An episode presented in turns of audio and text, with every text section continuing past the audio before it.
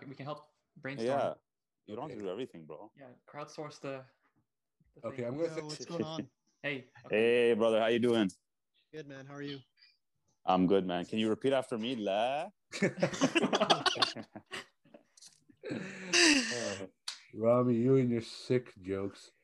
Well, this is our, I believe this is our fifth episode. So, welcome, team, Team Imposter Syndrome, to our fifth episode. How are you guys all doing? We're good. Good. Fantastic. Wonderful. The energy, oh my gosh, the energy that I feel. Well, you know, all of you guys need to stand up real quick, stand up and do three jumping jacks and sit back down. So, so we're all on the same uh, energy level here. Same wavelength. Exactly. No, we're we're we we're always on the same wavelength. Like that frequency, we're always on. But the energy level, you know, Is. it gets it gets it, it gets disrupted. So, did you guys watch that whole um the I don't know not the SEC but the government people against or they were talking to Robinhood CEO, uh, Reddit CEO, all that stuff? Uh, I caught bits and pieces. Uh, Yeah. I didn't watch the whole thing. The whole thing was hours and hours. But Yeah, it was like an entire day. I had it on the whole like kind of just running in the background, and I remember Yeah. at the end of the day, I was like, "Wait, this thing is still going on. This is like a full work day, dude. It was crazy." yeah. Yeah, yeah, yeah. I watched bits and pieces as well. Um, one I one, one thing I found kind of uh, odd, and I've watched these hearings before, but these time limits that they have, they seem so short. But then the entire thing is so long, so it makes you makes So sense. they give you five minutes, right? They give everyone five minutes. They give you five minutes, but you have like 30 people on the committee, so it's like terrible. And the funny thing is, like Vlad, he always starts off his thing with, "Oh, thanks for this question." Yeah, and, like it, it like takes up most of the time. I really- Honestly, I think Vlad he didn't do too well like compared to like the other people. Like Yo, um, Keith Gill is a G man. Yeah. Yeah. well, one thing that's confirmed is that he's not a cat. So I think No, I think that's cleared. no, hey, yo, you know somebody asked him a question because I don't know if you guys knew. There's a lot of people in the room. Like with Vlad, they'd ask like, "How many people are in the room with you?" They're like, "Okay, five, including me, or four, including me." You You know. alone. And then yeah, they ask Keith like, "How many people are with you?" He's like, "Nobody." Yeah. He's an intelligent guy, not just that, but when you don't really have much to hide, when you when you know you've you haven't done anything wrong, It's much easier. Exactly. Yeah. Yeah, you're, I still don't understand this whole cash. So the way they offer free commissions is they're rounding up the pennies during every trade. Is that what's happening? Mm, So so they the way Robinhood makes money is they sell their order flow, right? That's how they can afford no commissions. So Citadel and other brokers they they pay them to get the data on what trades are being made through Robinhood.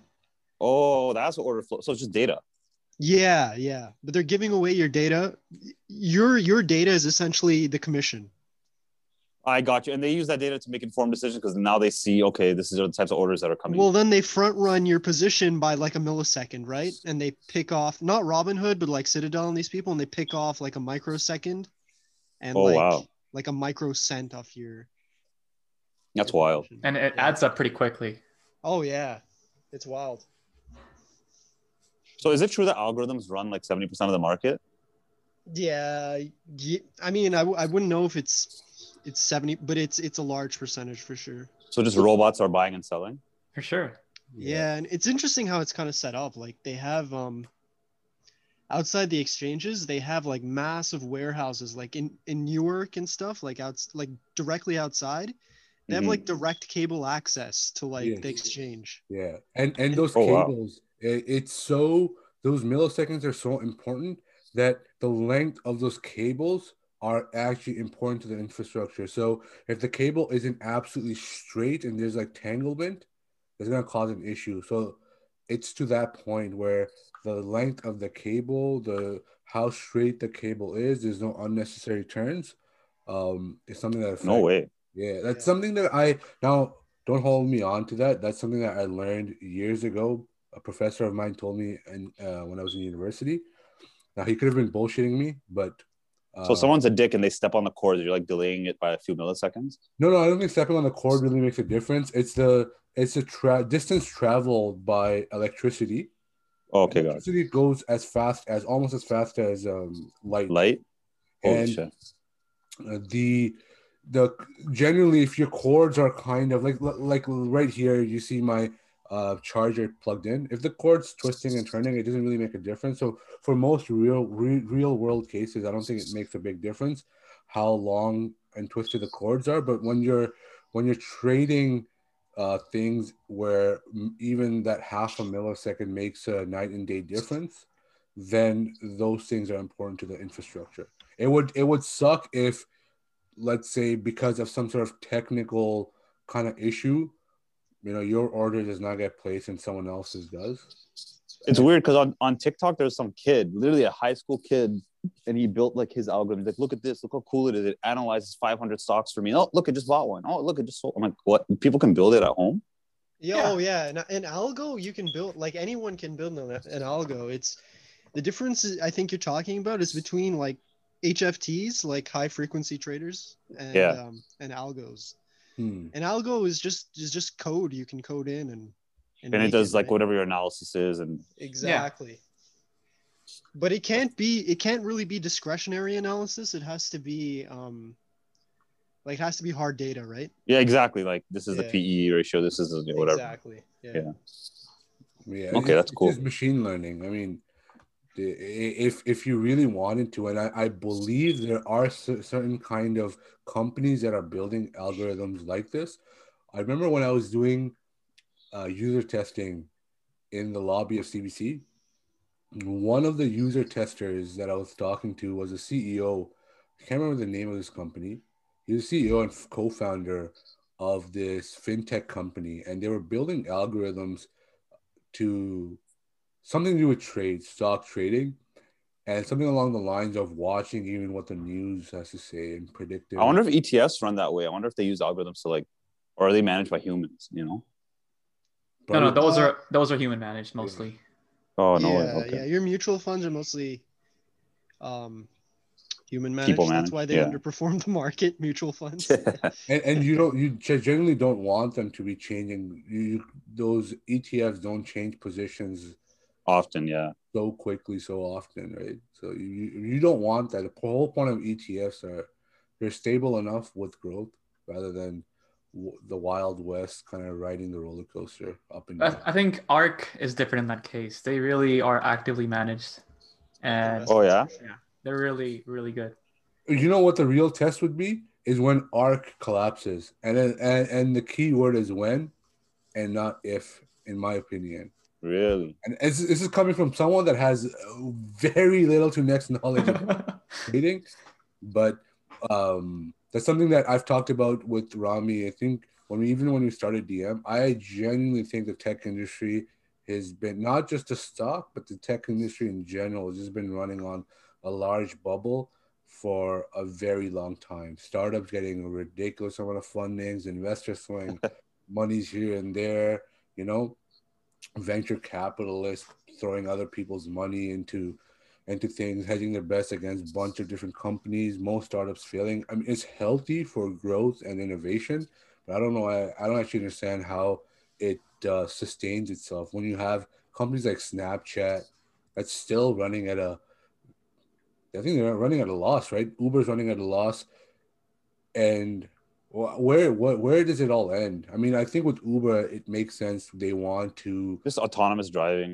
they want to, to get there, but how long before they even get there? It's not even the technology that's going to be an issue. With for them, the technology is going to be an issue, but how do you get past the whole uh, rules and regulation? People like how are pe- people aren't even. I don't think a, a lot of people understand that it's no longer at least for not for Uber's case. Uber is kind of behind technology, but in humans in general, they're not too far away from uh, having autonomous, fully autonomous vehicles out on the road. You and I could Really? one. Yes, it's it's mostly what's holding back are philosophical questions. How do you uh, philosophical as well as political? For instance, I think we talked about this in, in, in an episode Yeah, we did. but when a car is driving for do you, do you guys recall two two years ago there was a case where an uber test uh run of a of a truck the guy that was monitoring it he looked away for a bit and then it crashed into It crashed into something. I can't remember if it was. Yeah, I a- remember what you're talking about. Yeah, Yeah. I remember what was the case? I can't remember. I think it was like a jaywalking person, and it just hit it. Oh, And it hit it right, and then the guy. I think the the the person, the Caribbean lady, passed away. Anyways, the question the question really is, how do you make that decision? it's funny on that show upload that you recommended. They tackled that question. So because in that show it's set in the future, and everyone has autonomous vehicles, right? And so in the show, basically in the vehicle, you get to decide the setting to prioritize passengers or prioritize like pedestrians. You're right. I remember now. Wow. So like I remember the main character, he always prioritizes pedestrians. Um, and but his girlfriend always like prioritized uh, passengers. Mm. Again, the philosophical and then political. And in Carleton, there was, oh man, I wish I had a better memory. Around the time that I was, Carleton had this this human interactive, some some bullshit building, uh, that dealt with um, how humans can interact with computers, both in terms of interface, robots, and stuff. I don't I don't know exactly what was going going on in that building. A lot of a lot of research, but they had this um, this specialization. It was computer science, but with the uh, psychology. But they also had a computer science with the philosophy kind of uh, computer. Oh, nice.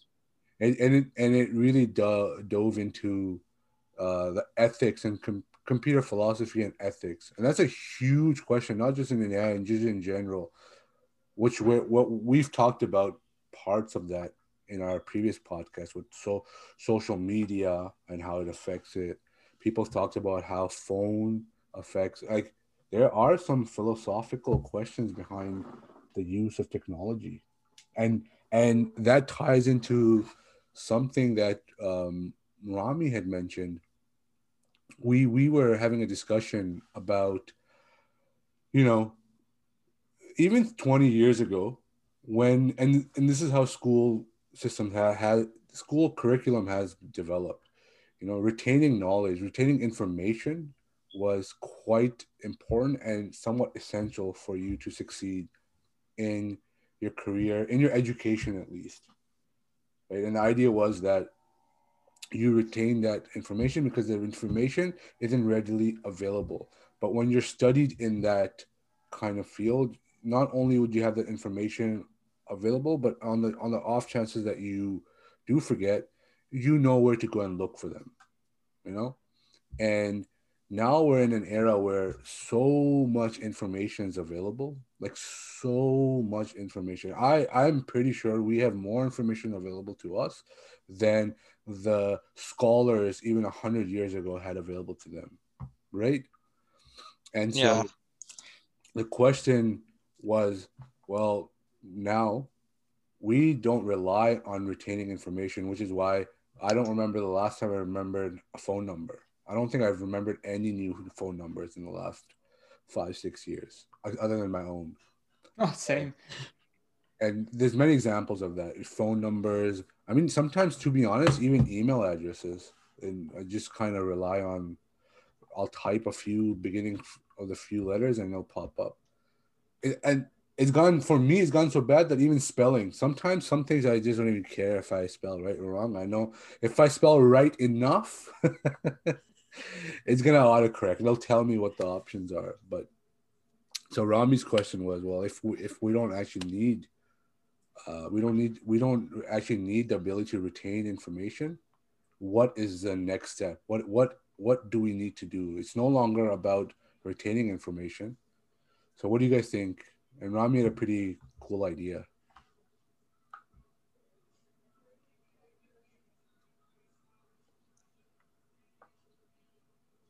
Am I still with everyone here? What's I don't know. I no one's saying anything. did did, did I lose them? Did I bore them to death? Are they done? Sharoz, Mo, Nolan. I don't know why that's so Hello, hello. Oh, I Yeah, I got, I, got, I got, I got, I got cut off. What's, what's up? Oh, you- I had this entire monologue. Tears were flowing down my cheek. You know, there were hugs in order, and all of a sudden you guys disappear. So, Okay, sure. so, yeah, summarize what happened. I missed, I think, the last 20 oh, seconds. Nolan here. Yeah, yeah, no, I'm here. Oh. I'm here. Okay, okay. But short story, long story short, we no longer require uh, ourselves to retain information. So that's not that's no longer a- no longer a primary um, thing. So what is Yeah. the next thing? What is it? It used to be retention of information and knowledge. What is the next thing when when we actually don't even need that anymore? Uh, I would say maybe even um I mean if if this if the world continues the way it is, I would say even jobs. If like UBI becomes a thing, you know? Mm. Mm, okay, you mean jobs as in um, Like as like the main source of income. Income or also productivity and production? That too actually, if if autonomous um, Okay. takes over. Fair enough. I think that, that that's that is a good point. But what I uh, was asking more of is human skills in general. So you there were skills that were needed if you were a blacksmith, and then now it's not so much needed because you have um, press machines. You know, you have metal casting. So certain skills over time are no longer needed. For most of human history, the retaining of knowledge was quite lucrative, and that was something that, you know, for the longest time, only a select few were capable of, and then more and more during near our modern age, uh, it was expected of most people, if not everyone. But now we don't need to. We have our phones in our hands that are that we have the access. We have access to more information than we we can. We don't. We know what to do with. So that skill is no not needed a- a- as we become more and more dependent on technology. hmm So what replaces that? What skills do you guys think replaces that? Um, I would think um, uh, emotive skills, so like uh, emotional reasoning, Mm. and um, more so along the lines of uh, like inner psychology and stuff like that. In terms of uh, in, ex- people expressing um, themselves into um, just expression in general, really, because um, you said we we took away we took away retaining knowledge, and that leads to a whole bunch of uh, other kind of symptoms that affect us internally, actually, Mm. right? Point. Yeah, yeah. and expressing oneself at that point um, becomes infinitely harder and just because we have like all this access to information um, it doesn't mean we can actually express ourselves to to do that So, Oh, okay. I know exactly what you're saying. yeah uh, maybe i'm not explaining it as well but yeah if you catch my drift yeah I do. I do. It's kind of like I read a lot and I feel like I understand a lot, but I'm not able to articulate everything that I read. Most of the shit that I read, I cannot Right. articulate. And so what you're kind of saying is the more we become dependent on the fact that we have that information always available, the less ability and it goes back to the whole idea of communication and articulation and and those broad broad kind of themes and so what you're saying is a symptom of us losing the ability or needing the ability to retain and communicate that information it's not just retaining information now it's also communicating that information correct and so now we're going to struggle with expressing ourselves which is inherently very important for for humans absolutely that's 100% what i was saying I understand. That's that's it. I never actually thought of that. That's actually a pretty good point, and I I may suffer from some of that. See, for me, my, my whole thing with this whole uh, information overlord or overload is a bit different. Overlord. So, Overlord 2, to be honest. yeah, yeah, you know, like I think we consume like a ridiculous amount of content, and it's extremely diverse. And um, you know, I think nobody can argue that we we are consuming today what people. I don't know if they did it. You know, what we consume in a day. I wonder if people did it in a month. To be honest, you know, I, I don't know what pastoral life in 1200s was like. You know what I mean? But uh, I think we consume a ridiculous amount of information. And what I'm wondering is, look, a lot of people say that you know what like you, we all hear there's a mental health crisis we've all heard that right uh, and a lot of people argue well not really you know mental health was always there it's just we're categorizing it now or we're better at identifying it now. So that might be true but what i think might be the case is okay so everyone you know knows what natural selection is right? So the environment selects for things that are um, advantageous for your species to procreate and, and survive and thrive right? So people often say that you know natural selection is kind of dead for humans. We have conquered our terrain and you know what what what you know environment we have homes we have central heating we have you know food available at all times. There's not much happening to us where we're undergoing the forces of natural selection in the modern era. Um, but what i'm starting to think is that this new this world of content you know overload is our new it is it is the new selective pressure on mm. the species. I think that look there are humans that can take social media. These things are not going away okay? They're, these things are not going away. So if you're unable to not only take in information sort and filter it you know you know do whatever you have to do to make this information usable and beneficial to you and not have you crack down. Either you can crack down by you know social media you have teens getting depressed or even adults actually really getting depressed or you have so much information that you start falling into you know it, it, pol, you know polarization where you become extreme on one side or the other. Um, if basically it's preventing you from being as um, uh, what's the word Hmm. Basically, if, if, information causes you, if this lo- overload of information and your your inability to uh, take this information in and it being beneficial for you, if you're not good at that, you are going to be selected against. And things like mental health crises is, are going to happen if you're unable to operate on social media and on you know on the internet in general and use that to be ahead of your competitors you could call them right you will you, you will fail. And i think that is the selective pressure that's happening right now. P- humans that take in this information and end up going crazy or depressed or you know wh- whatever the case may be that's driving them insane due to just so much information overload overload i think you're going to be selected against. And what the humans that are going to survive and thrive are the people that can you know use the way that the world is now and succeed. They can understand that you know what i maybe for example in ashar's example maybe retention is not necessary. You don't need to remember the specifics. As long as you understand the fundamentals, you know where to pick up and get the specifics. I know that neurons work in a certain way. I don't need to know the specifics. I don't need to know the name of the protein that it, you know it, it gets coded for for the specific function. But I know that okay, there is a there there are proteins that get encoded during, and then for the specifics you use the internet you know what i mean so people who are able to understand this environment and how to navigate through this environment and succeed they will thrive and those that get broken down by it they just you know they're not. And i think that is the selective pressure on humans today.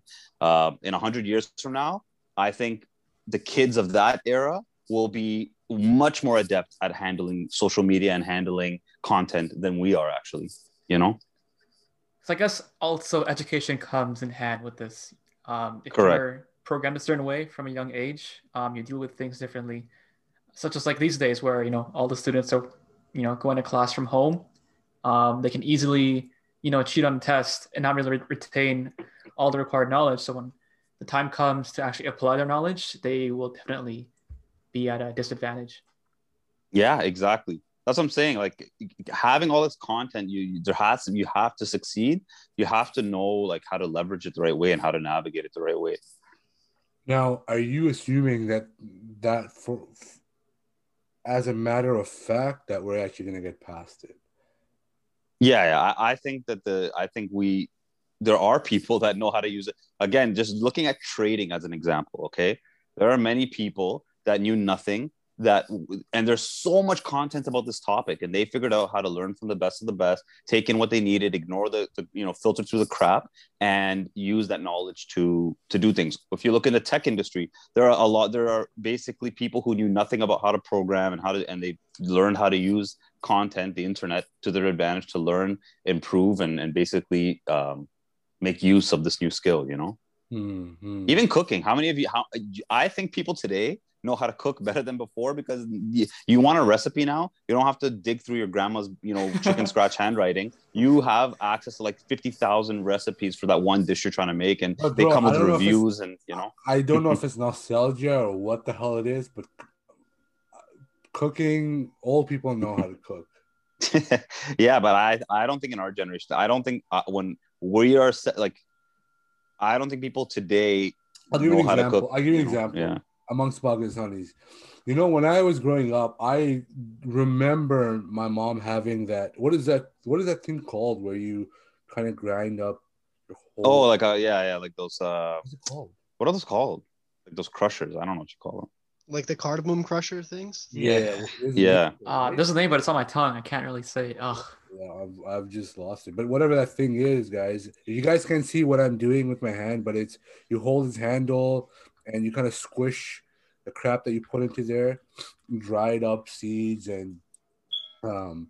Is it chili- mo- mortar and pestle? Mortar and yes, that's pestle. it. Yes. That's it. Wow. Got it. Yeah. okay you saved our life there but i remember my my i remember when i was young my mom using that even when i was in pakistan even before we came here my mom was using that even when we came here we- she was using that and people didn't use the shan masala and stuff that is a new phenomenon you used to like mix and that's why everyone's biryani was kind of different tasting because everyone had It would be different estimations of those ingredients. yeah. not just different estimation, but just for different kinds of things they would be willing to put into biryani.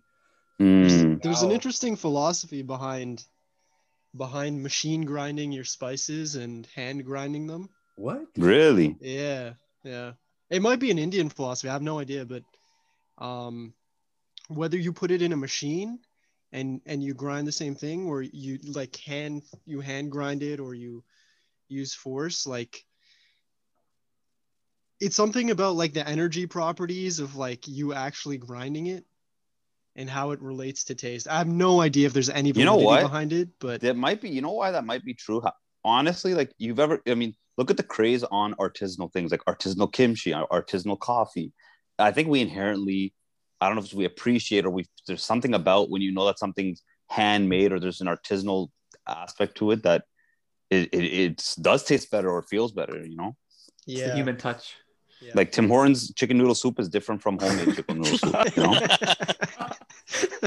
I'm telling you, bro. So maybe there is something to it. I don't know about the energies and all that stuff, but yeah, like, th- have you guys ever done pour over coffee?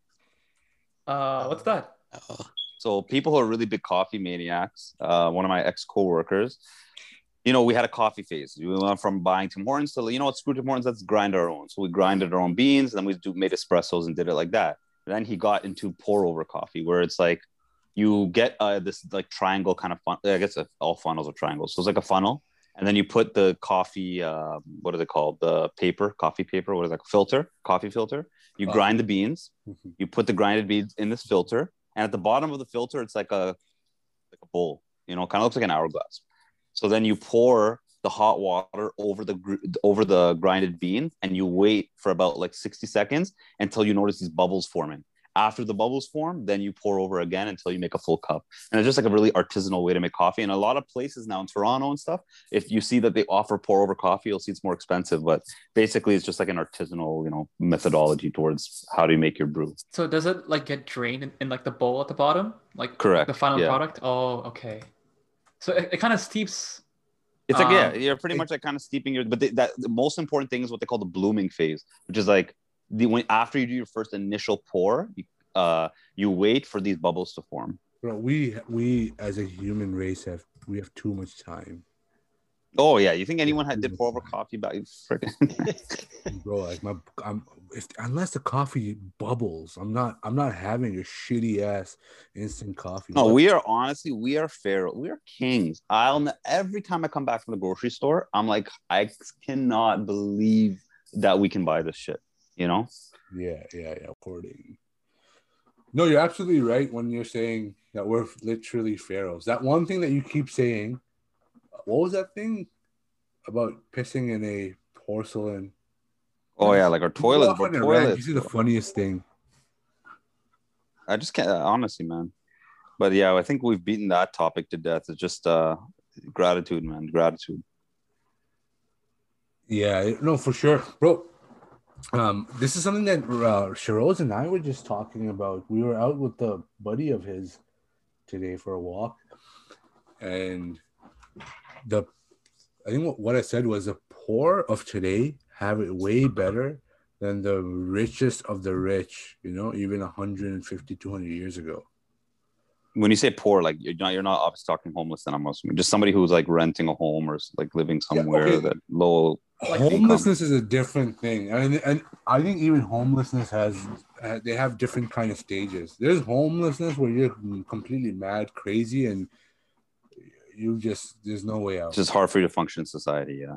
Yeah, you're just you're just not part of the function society. And then there's homelessness that that people that are running into, um, just a bad time, bad Yeah. bad just bad everything. But this is more like the lower income bracket. Yeah, Oh yeah, yeah. Sometimes lower income bracket, they're living like kings too, like But I- when I relative to lower history. income, I don't mean lower income necessarily in our society. I'm talking about people like people that say, "Oh, those workers back in China making two dollars an hour, terrible working conditions," and they they have a point to an extent, but they they tend to forget that just a generation ago, most of those people were starving to death. Oh wow. Well, that's where that's why these wet markets even existed in China. Part of it was because in the 60s when Mao's reforms were causing agriculture industry to completely you know fall flat. They weren't able to sustain and feed the entire population. That's why a large part part of Chinese population relied on basically roadkill or wild meat. And that's where this concept of concept of wet market comes from. The point is that just a few generations ago, I would even say a, a generation before, these people were either fighting uh, uh, starvation or working the fields, right? That's not to say that, okay, now we shouldn't strive for a better future for them. But in retrospect, their, their $2 an hour may go a longer way than your, you know, $15 an hour in, in Canada or, or the US. And it's, it, it, I think that's how it needs to be discussed. For instance, in Pakistan, if you're making, you know, $2 an hour USD and you're working, um, let's say in just normal hours, you're racking in 50, 56,000, you know, 60,000 rupees. Now, that's not a lot of money. And you would technically would want more, but that's a great salary for a kid that's in school. And that's who we're employing at, at DM, right? A lot of our people that, a lot of the people that are working are kids that are working at DM. Kids, When we say kids, uh, we, we do mean they're they're legally uh adults, right? yeah, I, I don't mean, I don't mean kids as in It's like my EQAO is in tomorrow. kids as in adults that are in university and they're they're learning a very healthy wage. 50 50 60,000 rupees a month is not going to go you it's not going to take you a long way. But in countries like that you have to remember let's just talk about food. Canada if you go out to eat unless you're going fine dining on average you'll spend maybe 10 12 dollars for a meal right?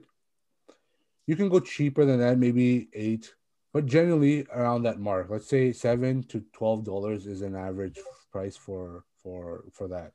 Yeah. In third world countries, you can go to McDonald's and it'll cost you in Pakistan, let's say, you know, a thousand rupees, twelve hundred rupees, three thousand rupees for a meal or some some something along those lines. But in the same country, you can go to you can go get street food and get a three hundred rupee burger as well Oh wow. You have options and you have way more options and and the society society has means of feeding people does that does that make sense at all that two dollars what is that there's a word for that Purchasing power. You're saying the Purchasing purchase power. power. Yeah. okay like i uh, there's a reason you went to utm you know? Yeah.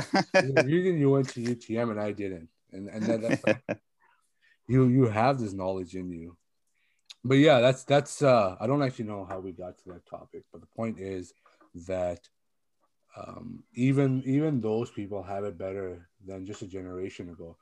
They still they don't have it perfect but man we have medical science. I cannot even imagine what would happen if i need to get my tooth extracted 200 years ago. What on earth? It already hurts.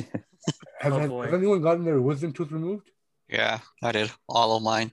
Okay, so now imagine getting that shit done 200 years ago, li- 100 years ago, without real anesthesia.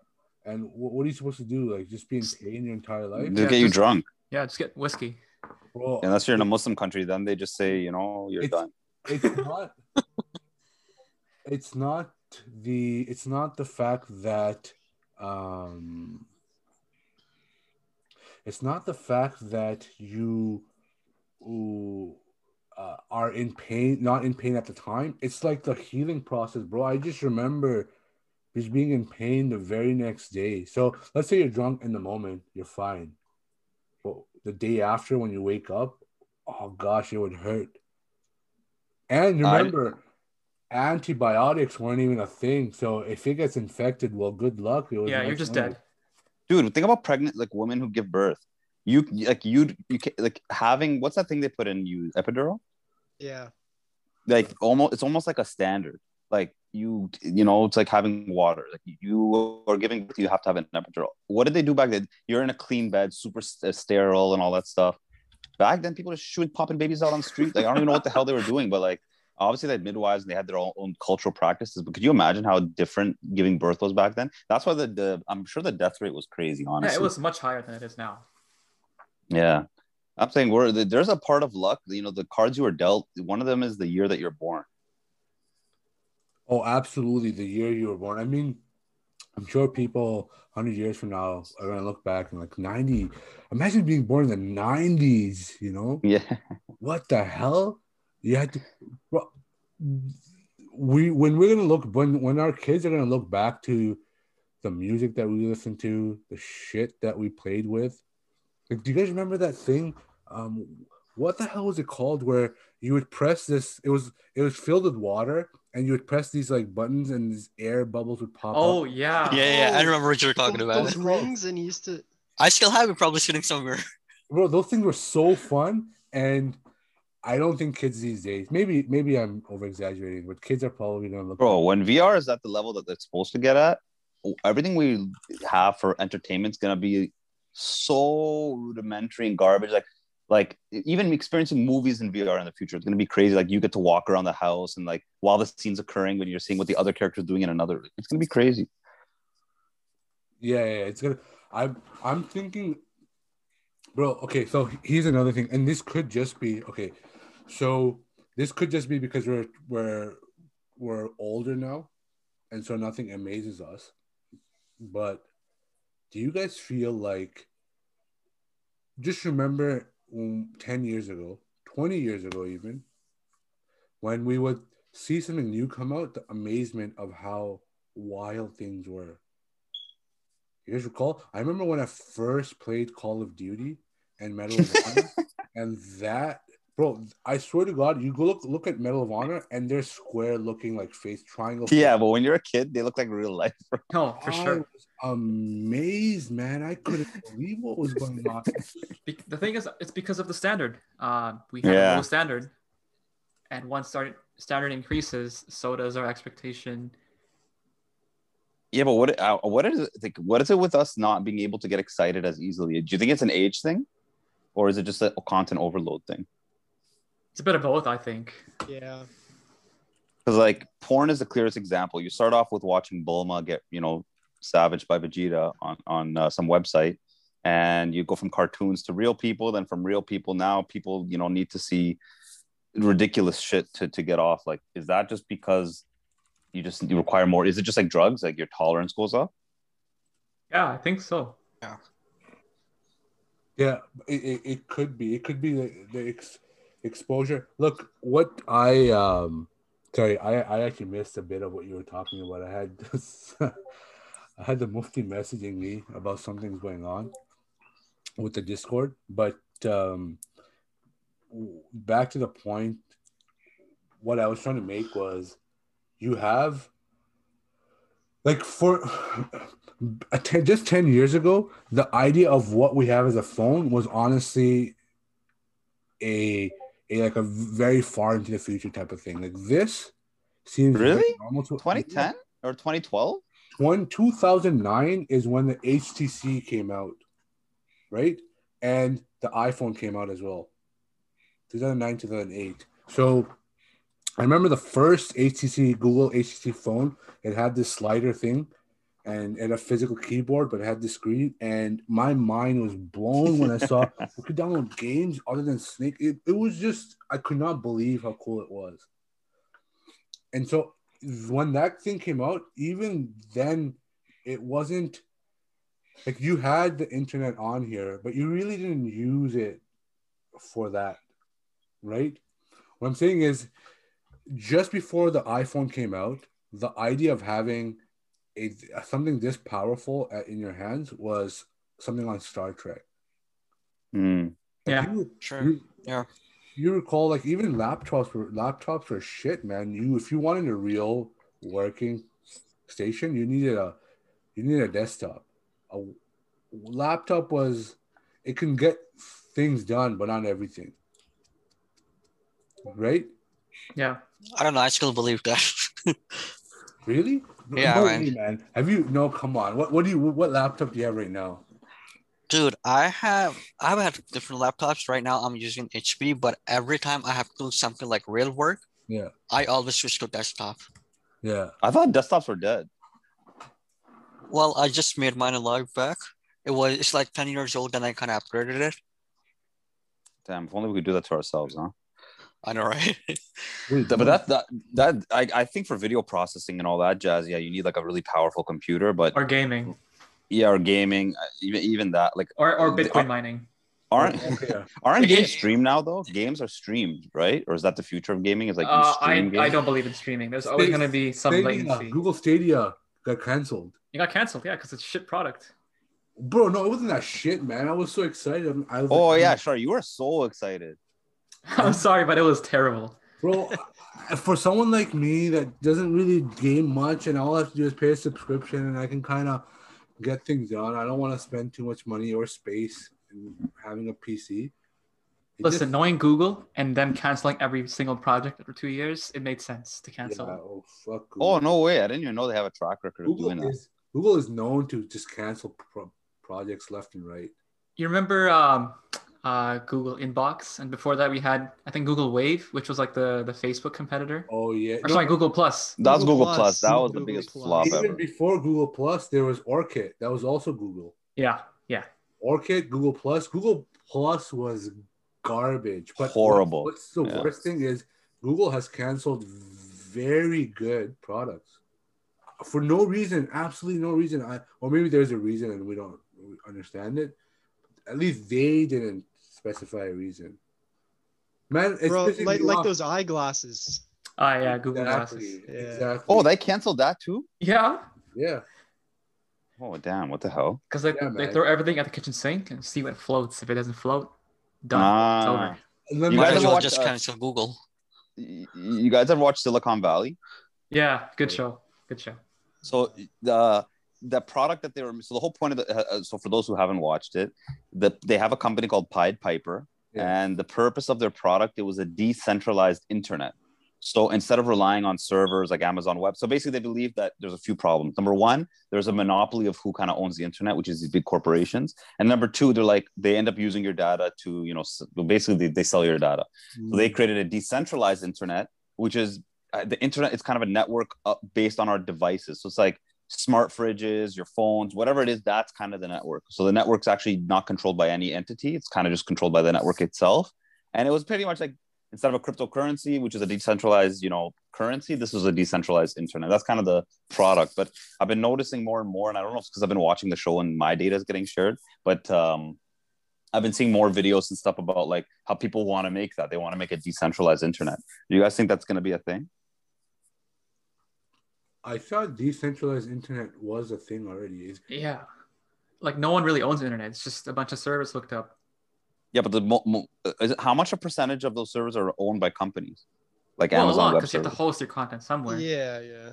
Yeah, so I think the whole point of Pied Piper is that it would, it was basically I don't know. Well, was, they have some stupid compression thing that's probably fake, but um, the whole point, the, the way they explain it is like your devices are almost like hosting the information. It's Yeah. and as long as it's shared with so many devices, then it becomes possible.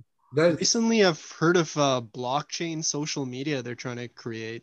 Oh yeah. Interesting. Oh. I don't know the, like the details behind it. Maybe like Usher, Shiroz, or someone can explain it. But like, I, I found it really interesting. You know, to like it'll stop like all the interference and stuff if you have like a, you know, kind of like a decentralized thing. That's so interesting. I'm trying to look at this right now. Blockchain, social media. Yeah, it's it's a thing people are I, mean, I, talking about. I still have trouble understanding blockchain, so I can't really. blockchain explain on its own. It, it it's so easy to understand and it's so complicated at the same time. Yeah. I don't know how, how to even talk about it. It's like, oh, okay, yeah, 32 bytes. Yeah, these these bytes have all this information, and then they're all chained to each other. So yeah, okay, that makes sense. And then But see, that's the problem. Why is it so complicated? Like it, it's almost as complicated as when someone tries to explain string theory. It's like, why is it this complicated? because it is that complicated, bro. You have to understand that block, blockchain isn't something that just was invented now. This is something that's been around.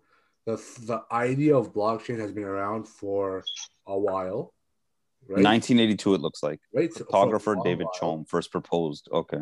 So it, it's it's imagine string theory, and then but now we're able to apply the science into engineering, and that's what computers are all about. Imagine like these things are complicated. Technology in itself is complicated, but these things are complicated, man. Like I I, I don't even I don't think I even understand down to the core of what I build, let alone what uh, blockchain technology is. Like if you ask me, well, underneath the uh, underneath all of Android, what is exactly going on? Very few people, myself included, will be able to tell you what exactly is going on. So blockchain is, and it's just not it's not just blockchain. What so in in artificial intelligence, I did I wrote a paper on Hopfield neural network. This thing was written back in the it's the first the first kind of indication of something like this was mentioned back in the late 70s, 80s, early 80s. So you have to imagine like it took two almost three decades for it to be applicable. And it's still like it's if someone if someone explained to you, well, how, how does machine learning work? I can tell you the high levels of how machine learning work, but it's still very complicated. Mm, fair enough. So it's kind of like that. Like uh, even stats, you know, you learn stats. Can you explain stats to someone if I ask you certain things? Mm. It's probably like that, and and this is what we, what uh, I was having a conversation. I've had this conversation with you and Charles today about crypto. I think crypto is in its in, in its primitive infancy infancy stage where it's the wild west.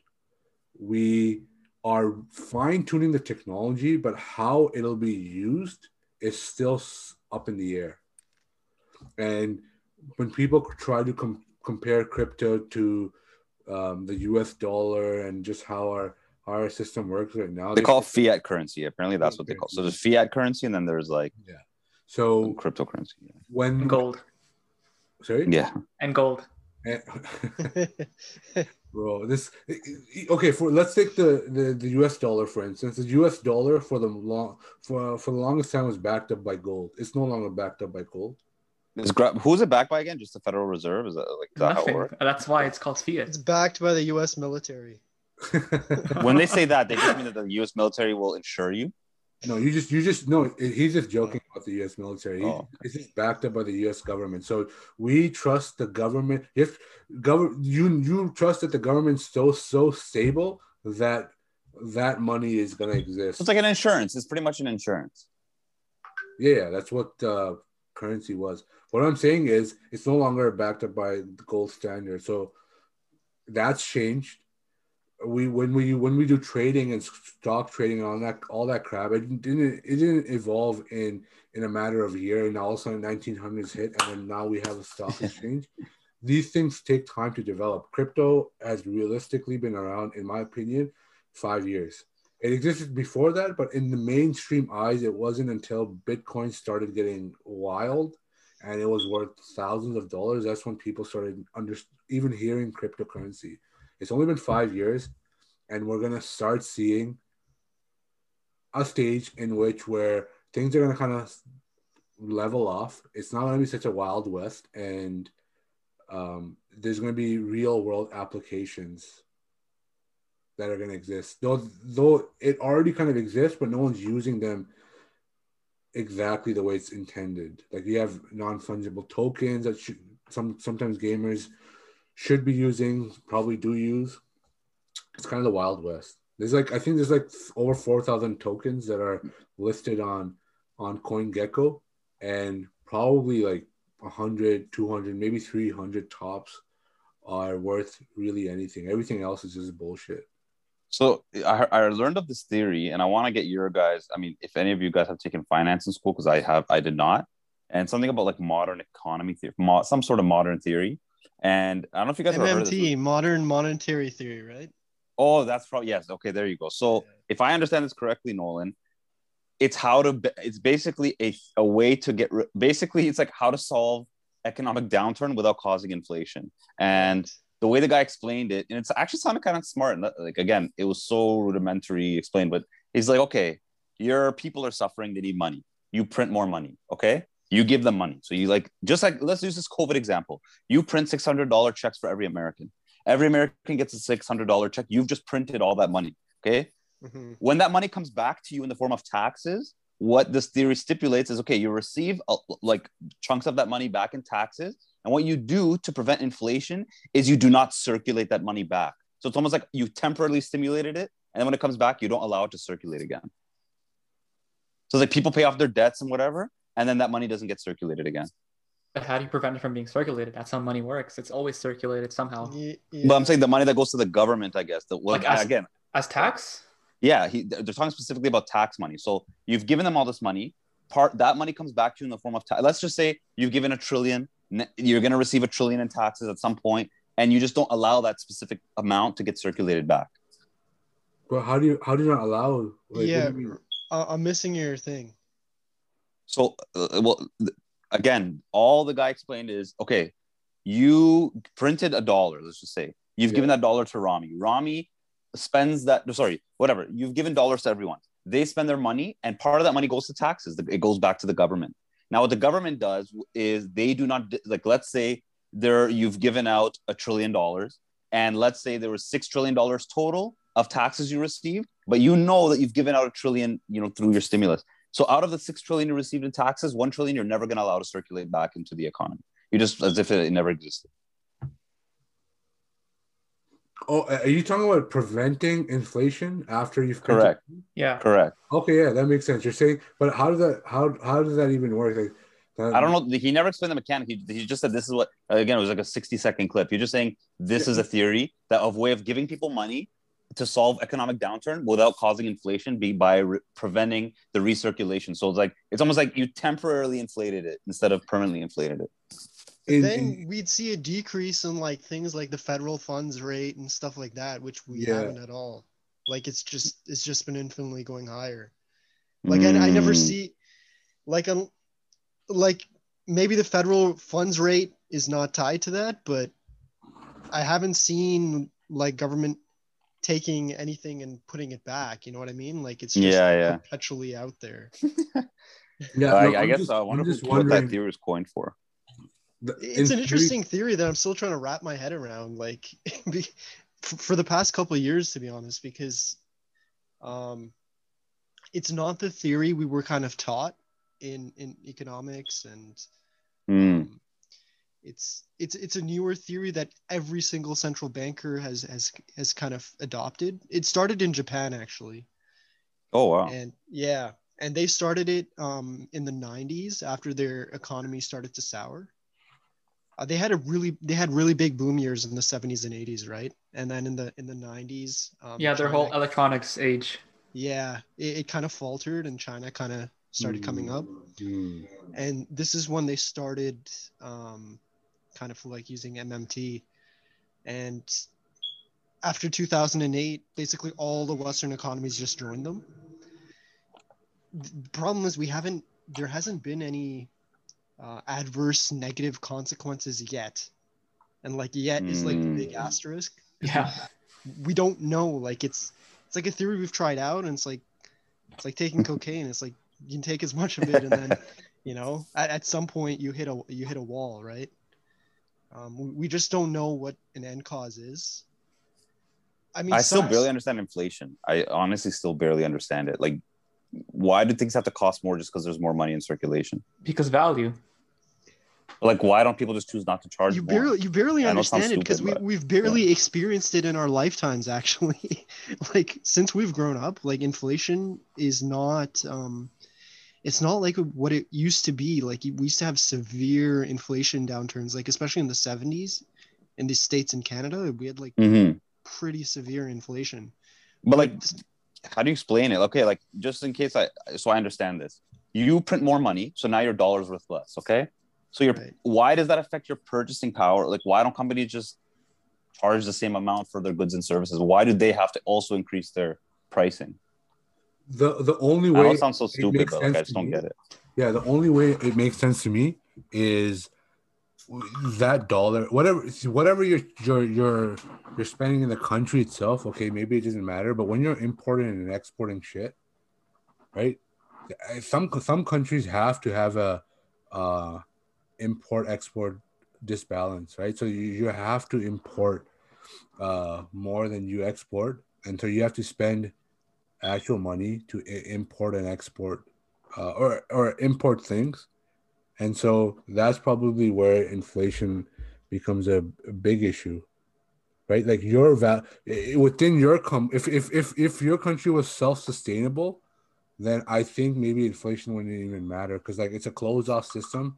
Doesn't matter how much money you print, it'll just offset itself, right? well It's like then- it's like splitting a stock, and so now you you're you have more money. The value of the money, each each uh, domination denomination of the money, uh, the value of it goes down, but uh, everything in the close off system still remains the same kind of. So you, you may have five dollars as opposed to one dollar, but that one dollar back in the day would cost would buy you a bread, and now that five dollars costs you a bread, right? If it was a closed off system, but if you're if you're buying stuff and your economy is tied to economies outside of your country, so you have to buy shit, and what are you gonna buy it off of, right? Your your money against the U.S. dollars. you you basically explained venezuela what you just said Oh, really?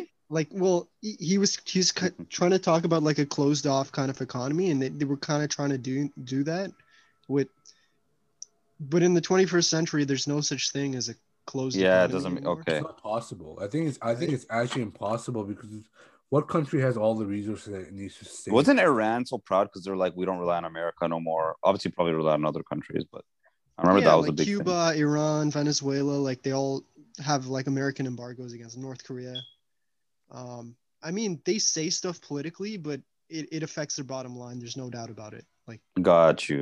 yeah there, there's it's it's it's propaganda essentially but I just don't understand. I just I don't know why inflation just uh, again. It's just because I'm you know it it sounds very complex, but it's like you print more money, now things cost more. That I just does. I don't know why it adds up like that. because inherently the second you have more of something it decreases in value just think of it as supply and demand right so if everyone has like if you compare it to like gold or something hmm um gold they said like had like a limited supply on earth. But if you realize that you know you can kind of make more gold you can just manufacture gold Yeah. then it loses value right? So it's like everyone had like uh, one gold coin. Mm. and apparently we were like losing resources of gold but then someone found a way to like manufacture gold. Well now everyone's gold coin loses value right So why don't they do like what they did with diamonds? You know how like diamonds they say it's rare, but then actually it's not actually rare. So diamonds Yeah. are still really and, it- and it's like oil it's Mm. it's it's it's all the same, right? But um, it's just the- it just it just goes back to to losing value, and then uh, everything kind of de- okay. There's there's healthy inflation and there's not healthy inflation. You need to have healthy inflation for an economy to function, right? Okay. Yeah. I didn't know that. Okay. So that's so good to the know. targeted rate that most countries use, especially Western economies, is two percent. We always try to aim for two percent inflation every year. That's that's a healthy. we aim for it. So we want our money to kind of lose value by 2% a year. Yes, but the the the the pros and cons like kind of outbalance each other at two percent. That's like Okay, what central got you, got bankers, yeah, Mhm. come up with, right? Um, but for certain economies, that that number's different. For for devel- developing economies, it's more like five percent, six percent. Um, it's a different prescription per. Got you. Yeah, depending on the yeah. Yeah, but the problem is we we haven't been able to hit our our two percent um, for a while. So it's higher or lower? You're saying? It's it's it's We've been been lower having- actually. So we've we've been bordering on deflation, meaning that's that's also unhealthy. Inflation's unhealthy, but deflation or stagflation is is also unhealthy. Oh, so our dollar is technically like kind of getting either worth equal or more than it was the year before, type of thing. Yeah, it, it reflects on our dollar, but I mean our, our dollar's in a little bit different scenario because our dollar is still used as like a petro currency. And it's Oh, it's like it's back- tied down it's to more- oil prices. Yeah, exactly. Right. yeah, yeah, I got you. So it's not uh, certain aspects of it are yeah based on how much we print, but currencies are are more um, risk on risk off risk on risk off assets in the time in, in in this current time at least. And this is is this all finance? Like when you go to university for finance, is this what you're learning? No, this is just well, I mean, I didn't learn this. This is just stuff I read upon, right? But- Oh, wow, think okay. This is something you have to read yourself. I mean, I never read these things. I never yeah, like I've always these wondered how do people know these things? You know, like I don't know how you guys learn. You know, um, coming from a science background, it's just like anytime I hear anything to do finance and the economy, and like I, I barely, you know, when people talk about currencies and the value of a currency, I have, I don't even know how these things are calculated. You know what I mean?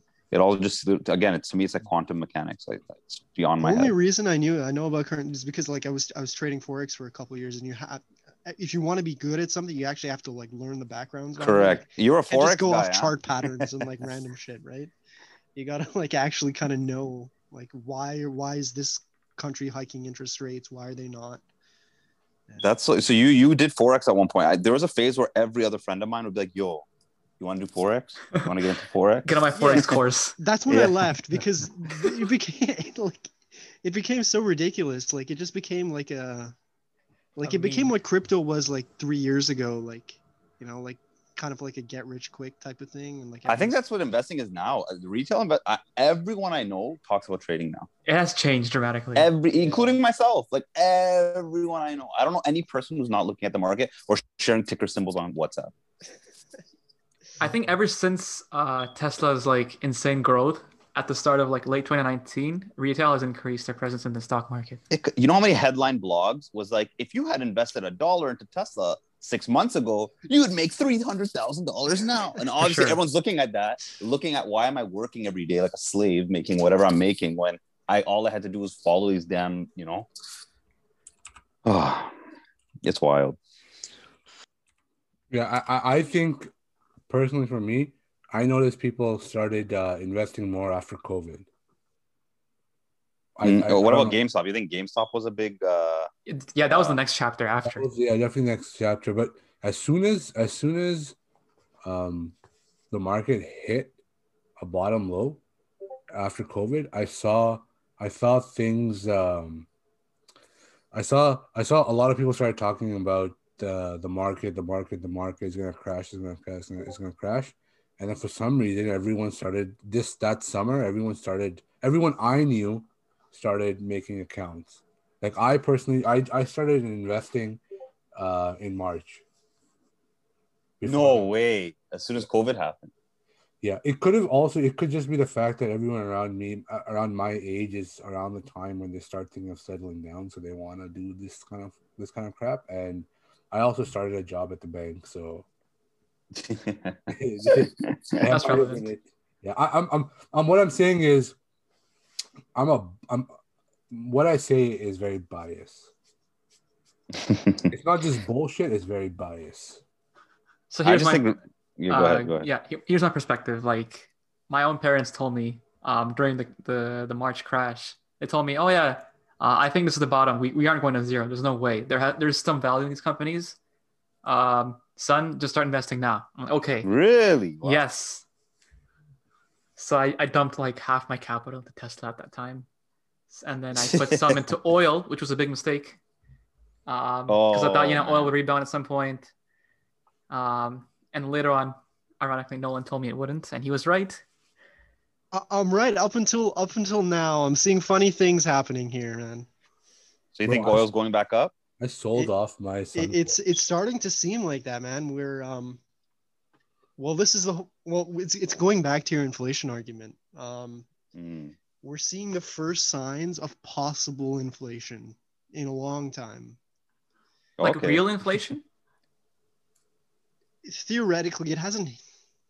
It, it's more it's more signs than than we've seen before, and that's why you've seen in the last like three weeks or four weeks, like oil's like hit to like sixty bucks a barrel. Like gas prices are like a dollar twenty a liter now. Yeah. Yeah, all of a sudden, too. $1.20 now. I was wondering right that. like you see these are all um inflation indicators like gas prices right um that's a big one So commodities. Yeah. Oh.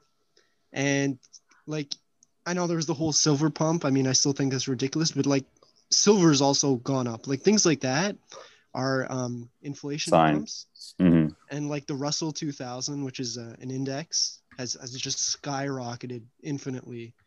And it's based off um, small business uh, the top 2000 small businesses in the states. And they make a majority of their money um, actually uh, on higher inflation rates so they've just like skyrocketed. And it's, it's it's really interesting like people are talking about like is this the comeback of inflation? And if it is we're going to see i mean just today goldman uh, goldman sachs like increased their crude oil uh, cost basis for the year to like 75 bucks or something like that per barrel. So it seems like all the bigger hedge funds and stuff like that are, are gearing up for at least some sort of inflation coming up so the commodities are, are, are gaining are, are going higher you'll probably see the canadian dollar go a little higher um, Why is the US dollar so low, man? because that's the that well in high inflation times the american dollar is is a bad performer right yeah you cycle out of uh, the us dollar and you put it into commodities US dollar is going to get weak. Um, it's already happening. I mean, as they print more money, it's losing value. I mean, look at the Canadian dollar itself. Back in March, I think it was trading at like 68. Oh, it was amazing. Uh, Like I was getting 40 cents on the dollar. Oof. So yeah, now that you know the, Now it's to the US dollar is a bit less strong. It's weaker. Yeah, that's what I'm saying. The- the- That's what I'm saying. At one point, the US dollar was I was for every US dollar, I was getting a dollar 40 Canadian. Hmm. And now it's down to a dollar 26. And I was wondering, I don't know why. I, like, I kept wondering, like, is Canada that strong right now? Like, I didn't know what the hell was going on. Just uh, something slightly off topic. If anyone's looking to buy Ethereum, Ethereum kind of dropped a little bit. Did Elon tweet again? I have no idea. Oh, did you guys see his argument with Peter Schiff? Are you guys familiar with a gentleman named Peter Yeah, Schiff? Peter- yeah Schiff, yeah, yeah. peter schiff He's- yeah, he's very been on the Rogan podcast and they're arguing about um and honestly, like I'm torn on it too. Like I've seen the arguments from the Buffetts and the Schiffs, and then I've seen the arguments from like you know the Chamaths and whoever the Musks, or even Musk is not fully sold, but um just the difference between you know again fiat money versus crypto, and uh he had a, pretty decent argument, you know, or at least the way I read it. peter schiff like I listened to his Rogan podcast. I think it was a few months ago. Uh, was he on with Elon? Like, they- not together, but you know, uh, you know, Rogan was on with Elon recently, but he did one with Schiff like months ago. Yeah, Yeah, yeah. I watched the one with Schiff. Um, the problem with Schiff is that he's um, he's he's stuck in his ways. Like, he pushes his theory like in good times and in bad. uh, and I don't like guys that can't adapt. You know what I mean? I Like, get it. Yeah, yeah. He just like this is the way where no matter which way the tide turns, is like he has a solution, and it's only gold or silver. Yeah, Exact, exactly. I, I can't handle like those type of people because you consistently underperform the market like 99% of the time. And then like and then like something happens, you're like, see, I'm right. yeah. yeah, That's It's like just- Ben Shapiro, man. Ben Shapiro just everything has to be in the lens of his lens, and yeah, I get what you're saying. Yeah. So like I, I like the Chamaths and those guys like a little better because at least they, they're more adaptable. Like but, Now, what, what what Musk said to him was interesting because basically he said crypto was BS in a sense too. He's just like it's BS, but just less BS than fiat money. So he's calling money BS in general. Yeah, yeah, I Um, saw that tweet. Yeah, so I, I, I um, again, this this stuff is just. Do you guys think that this like this whole cryptocurrency? Because look, it's had phases. I remember there was a phase where everyone was investing in crypto not too long ago, a few years ago, and now it seems that the honeymoon phase is happening again. Do you guys think that in the next twenty five years, like this is no longer going to be a conversation about speculation? It's just going to be like, how do we adjust infrastructure to handle this new way of doing things? I think it'll only happen once we switch from crypto being used as investment to a currency. Because right now, people are in this honeymoon stage of it being as an investment. Oh, it has value. Oh, but we compare it to the US dollar. Once the conversation goes away to being used as a currency, then it'll really take off. And what defines a currency? Just that it can be used for goods and services. Yes. Because right now, what they do is, oh, I bought this Bitcoin. It is worth X amount of US dollar. See, they always compare it to US dollar. yeah, it's just a speculator's tool right now.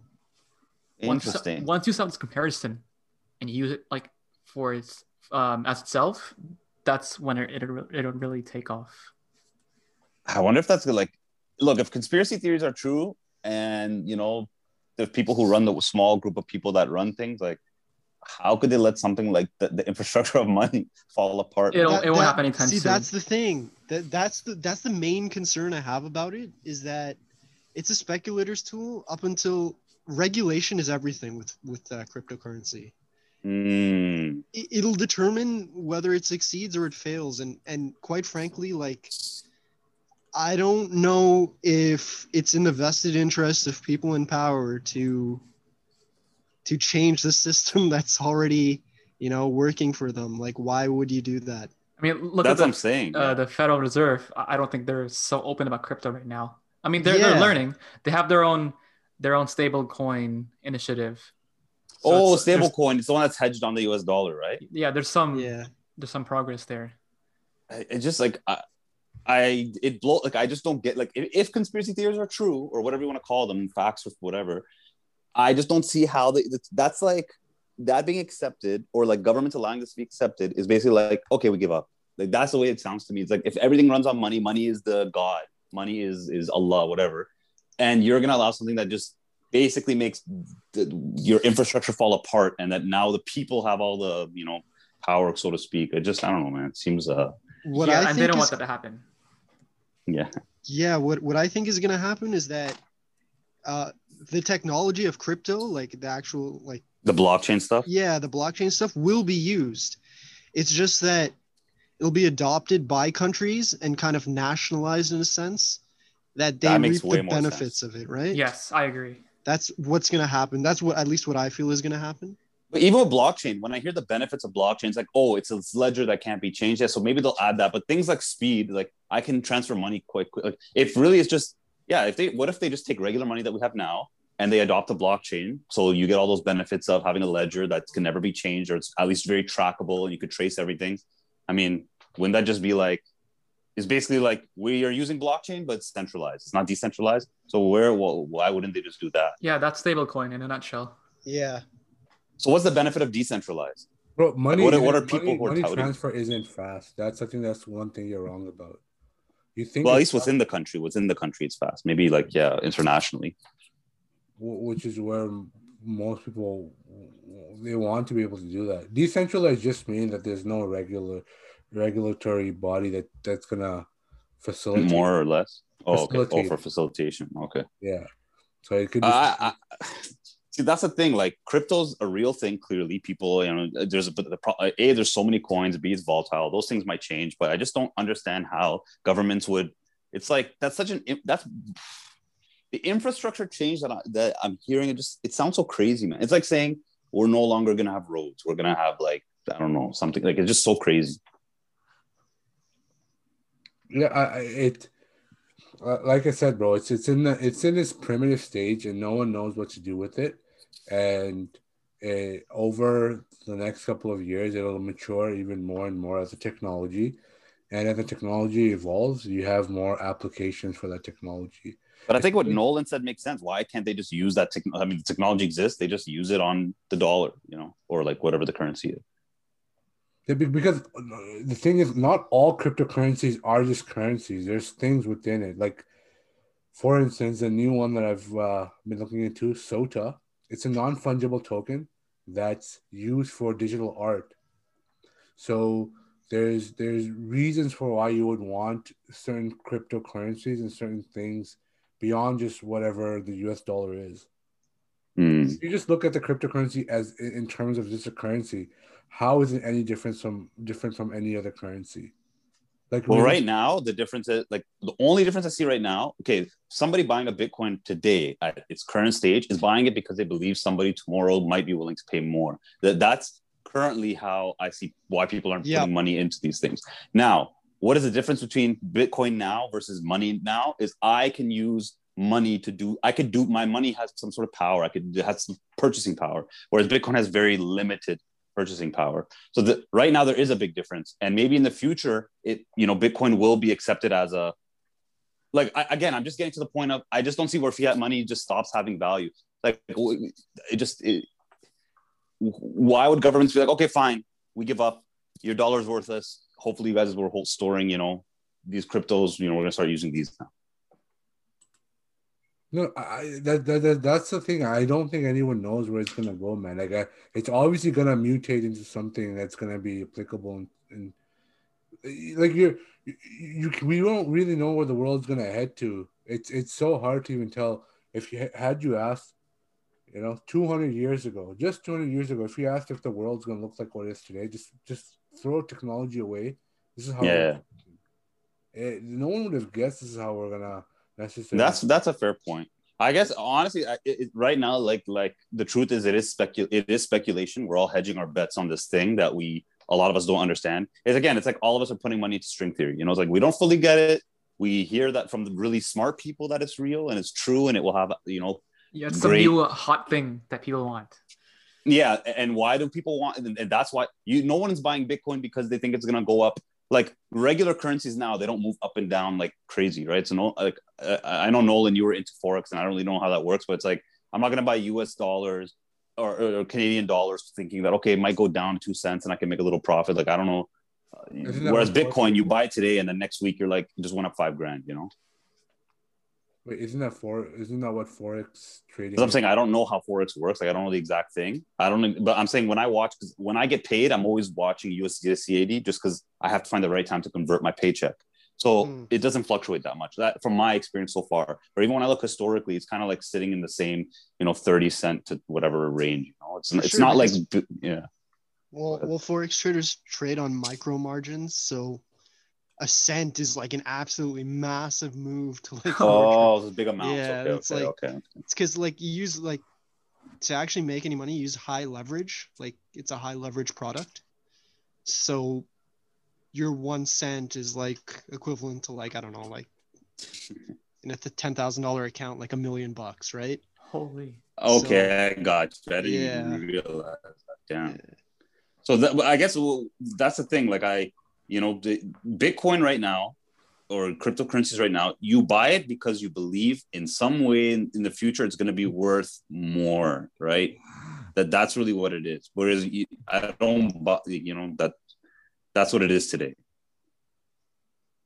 Yeah, yeah, bro. Uh, I have a weird question to ask.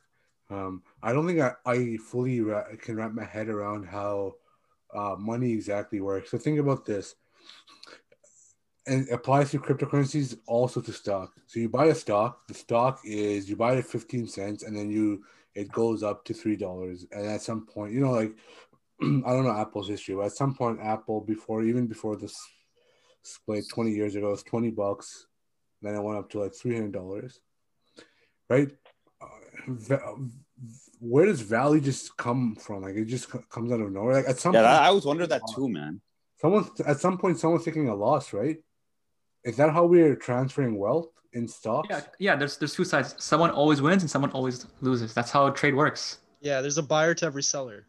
But th- that's what I'm not understanding. So when I'm selling my like when I'm buying something, like let's say I'm buying a stock, I'm buying it generally because I'm like, this shit's gonna be worth more tomorrow, right? Correct. Correct. Now, when I'm thinking I'm getting a deal, so I'm like, yo, I'm buying this right now because it's a steal. Some guy's selling it, meaning he has the complete opposite belief. Like, I'm done with this stock. This, this is a word. So, th- so who, like, what kind of determines what someone's willing to pay for a stock? Like, where does that number even come from? Or like, you know, people say this stock is overvalued. Is it a simple math or is it really complicated? So, have you guys ever heard of like um, auction market theory? No. just- Never. just in okay in simple terms just it, it's basically like okay you're bidding on a cow okay Okay. right you're, you're in like you, essentially all you're trying to do in auction market theory is is find a fair value where the seller's happy and the buyer's happy right Got you. and essentially that's how stocks work on a micro basis so someone will be un- unless you're forced unless there are undying circumstances where you're forced To sell. Like I to sell your right cow because Yeah. you, you think it might have a disease or something right but in, in, a fair market you're you're trying to find a, a fair value for the seller and the buyer. And that's like fair value. So like apple at 15 bucks is like you, you know that guy might have wrote it up from like three bucks to 15 and you're you're buying it at 15 because you think it's going to go to 100 Yeah. and he's happy with his selling it at 15 and you're happy and that's your fair market that's your fair market. So in the in the span of a big auction you're always trying to find the fairest possible price between a buyer and a seller and that's that's just how like See, in a low volume stock, like you know, me and uh, um, uh, me and Ashar both uh, have our money into this company called Azincourt Energy, okay, and it still hasn't freaking gone up, okay. Uh, we spoke about this last last podcast. We still haven't sold because it freaking went down. But anyways, I, I'm looking at the volume, and the volume went, went really low on Friday. So low that I swear there were some minutes because I kept watching the minute by minutes. Some minutes there was no trades. Okay, so I theoretically, if I found a period where there is no trade, like let's say right now it's trading at 12 cents, and I say Yeah. Ashar, it's really slow. I think the next minute there's not going to be a trade. I'm gonna freaking put a buy. I'm gonna put a buy order at 15 cents, and I want you to quickly sell yours for 15 cents. One of you, just one. If I do that, and there was no other trade that was you know lower than that, would I theoretically theoretically bring the stock up to 15 cents? yes. i think so if there's Yeah. no value for sure That's crazy, bro. What the hell?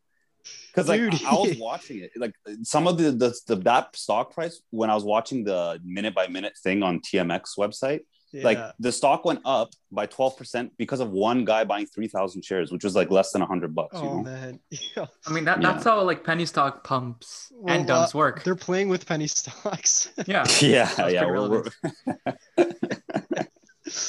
pretty we're- we're- oh the tsx venture man i had good memories in that uh, that, well, that's the phase that Ashar and I are in, man. I was just, yeah I was man just- oh dude it's a great phase man that's that's like my first that's like my first like trading phase. You can learn a lot from here. You can learn a lot from from. I'm uh, trying, man, but it's just like because one penny means so much. Like when you said forex, one penny for me, that one one penny is like twelve percent. So I'm like, God damn it! I hope it goes up. right But uh, it, it, it- I just don't understand how. Like I still don't understand how these things move up and down. Like I understand theoretically, there's a guy buying it and there's a guy willing to sell it for that price. But where the hell did he get these numbers from? That guy selling, what made him determine that you know what this company's not moving any forward than this 14 cents I have in it? well he could also be thinking there's a better opportunity in something else and his money's useless sitting in this stock so he's just gonna Ah, sell it True, true. There's so many else. different circumstances. exactly plus overall market sentiment. You have like the actual market, you know, index going up and down.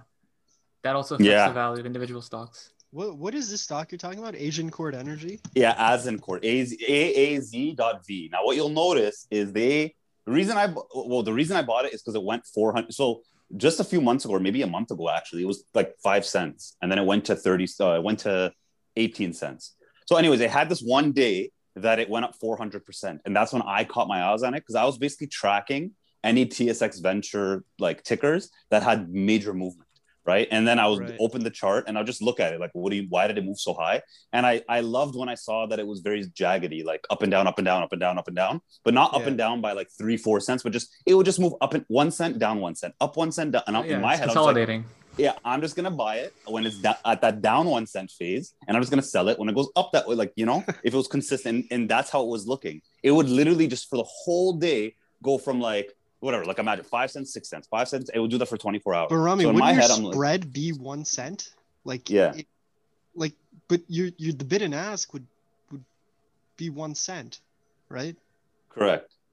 So when you're selling it, isn't your spread like cut off with that one cent? I don't like all I know is when I press buy. Okay, I'll give you an example that worked. I bought something at 31 cents.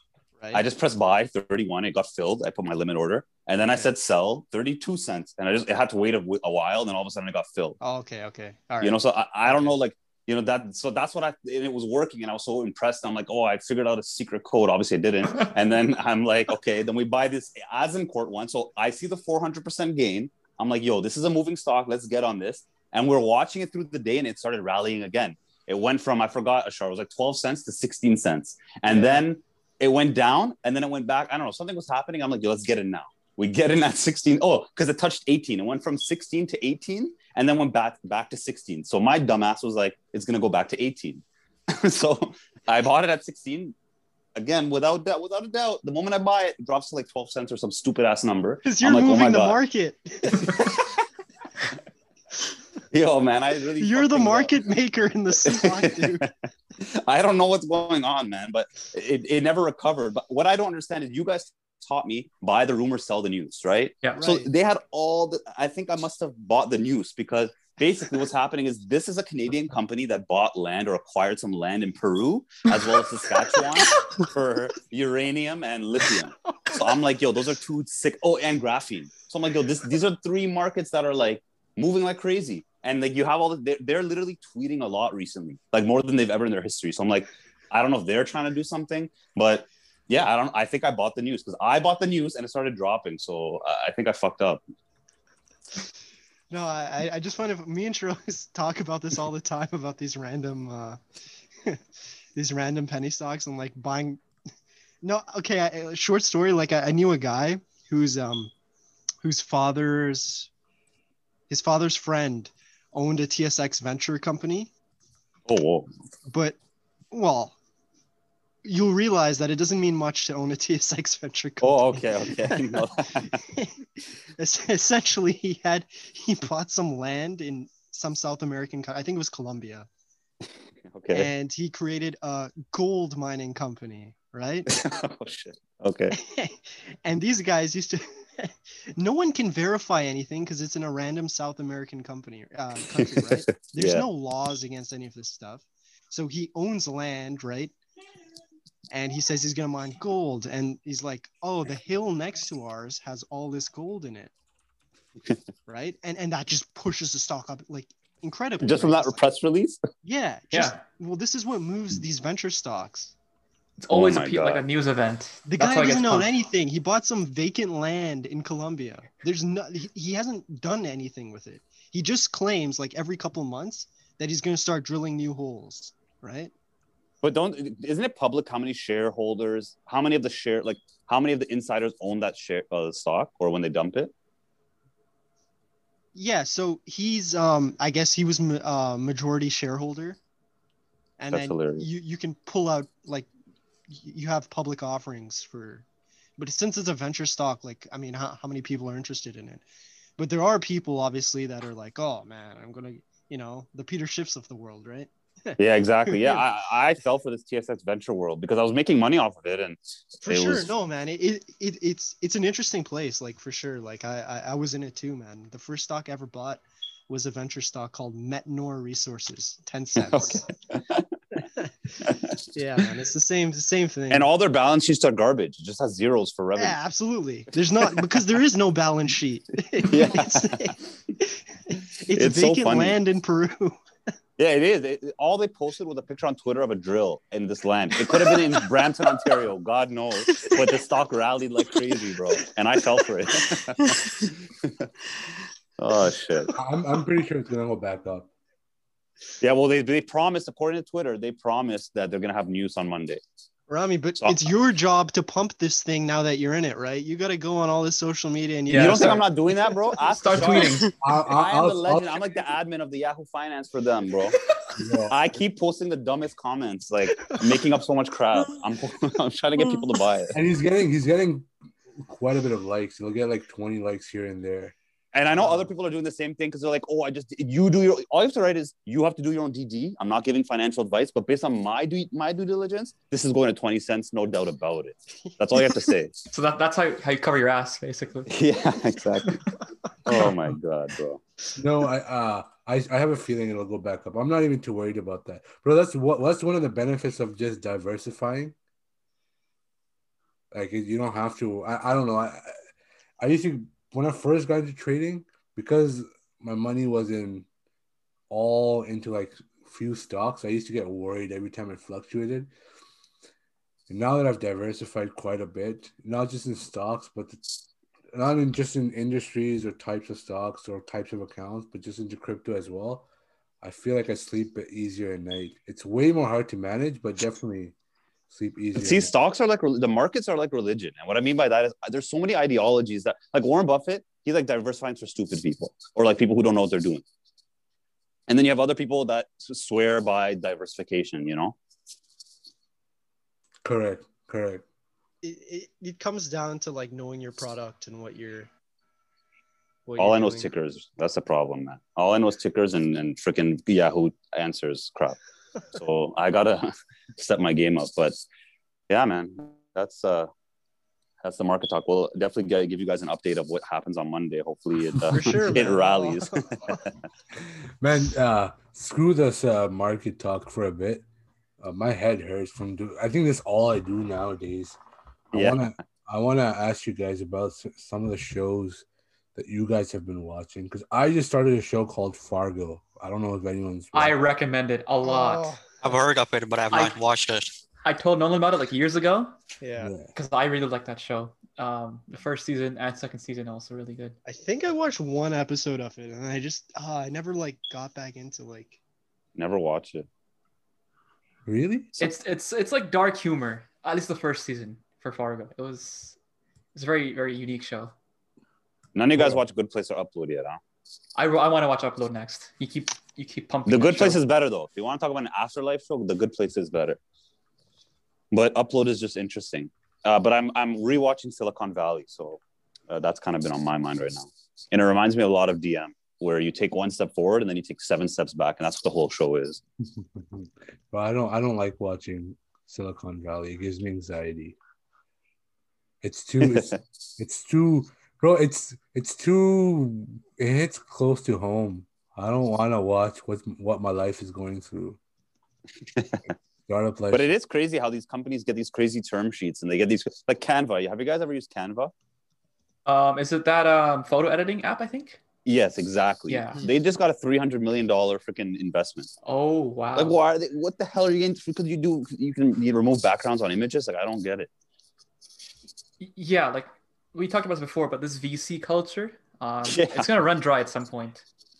Yeah, they're just putting their money to things that don't have revenue. Like all these companies you see when you like look into them, they, they don't make money. So it's it's it's going based on um, future uh, perceived future results, right? That's all most tech companies go on. So like, like I mean, yeah. like Uber hasn't made any money, Snap hasn't made any money, Twitter doesn't make any money but they're like, oh, and like, I mean, people who get into it is like, oh, in five years, well, it has much higher potential and has a growth rate of X, and so they don't they don't like in 99% of tech stocks they don't trade their balance sheet at all, right? It's just it's, speculation. Exactly, it's it's future growth. But so the price you're paying is the price you're paying relative to what you think it's going to be worth in the future or what it's worth today? Yeah, you're, you're basically buying what you think it's going to be in the year 2024 at this point. So what the hell's the point of buying? Oh, because you think people in the future are going to buy what it's going to be worth in 2080. well, that's, it's, it's still like a, a moving goalpost, essentially. Yeah. Jesus Christ, man. But uh, back to shows. Um, yes. yeah, sorry. Got sucked in. Our lives revolve around bro. When I was when I was in university, and about around the time I was about to graduate, I had a few friends that just that began they began trading, and all they would talk about was trading. And I remember thinking, these idiots, like, what the hell? They, they you know, what are they doing with their lives? And so that's funny. Go ahead. Sorry, we, that's literally what I've become. I'm, I just remember thinking, I don't know why, even though I was a poor freaking student, I would think, oh, what are they talking about? Oh, they made fifty dollars a day. Oh, guys, like shut the hell up. You know, and dude, now, now my mm-hmm. stock goes up, and I'm like fifteen dollars profit. Hell yeah! Oh, what's message, bitches. I'm making 15 freaking bucks today. So I don't know what changed in me, but It's just well, honestly, it's better than those pyramid scheme guys. Have you guys ever dealt with somebody who's into a oh, pyramid Oh, yeah. man. MLM, oh, yeah. scheme? Yo, the word they all they all speak to you with a script that was obviously given to them because they all say the same thing. You're you seem like an open-minded guy, Ron. You know what? I really want to talk to you about this orange drink product that I, you know, and like, and it's always what do they call it? Multi-level marketing. That's Yeah. what they call yeah, it. yeah. And then they Oh. analogize like, you think this is a pyramid scheme? All companies are pyramid schemes. Let me show you. you know. and uh, You guys- I have somebody who's word for a into that right pyramid now. what? You've never have you guys ever interviewed at a pyramid scheme? Yeah, when, when I was trying to get like one of my first jobs for sure. Yeah, yeah, yeah. Yeah. How, how excited were you when they told you shit? And you're like, what? You're like, uh, cool, but what the frick is going on?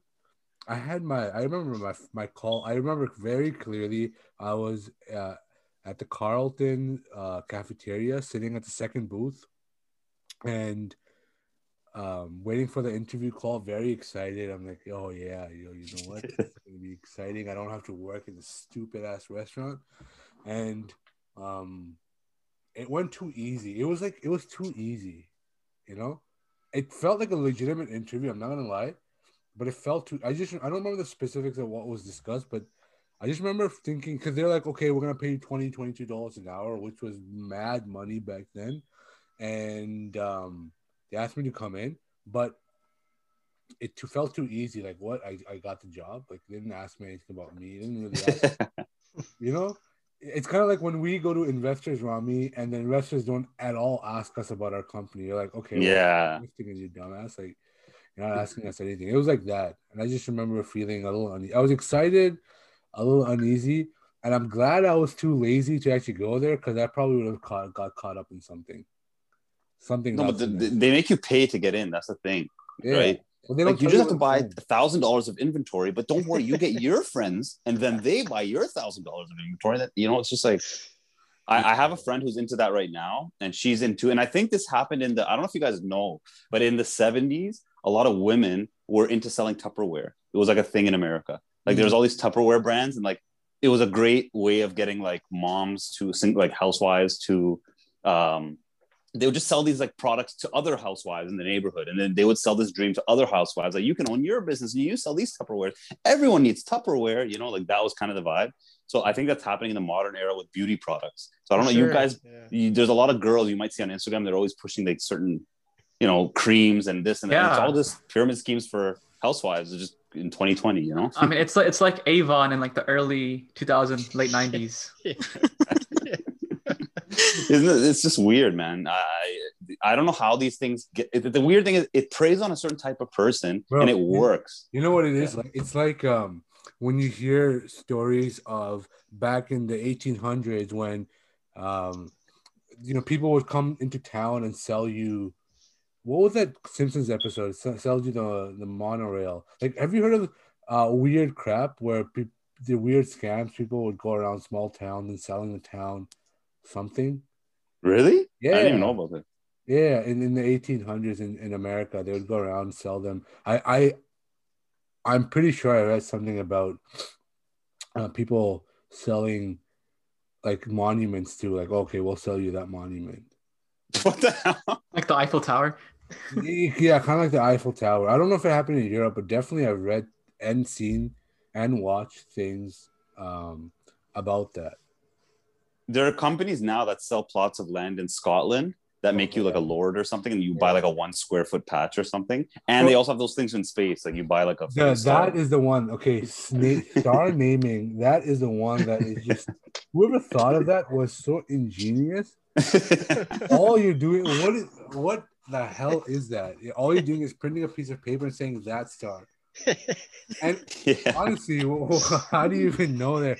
It there's no operational cost. On how many people can actually are employed there? Honestly, why can't you just do that on your own? You you build a website.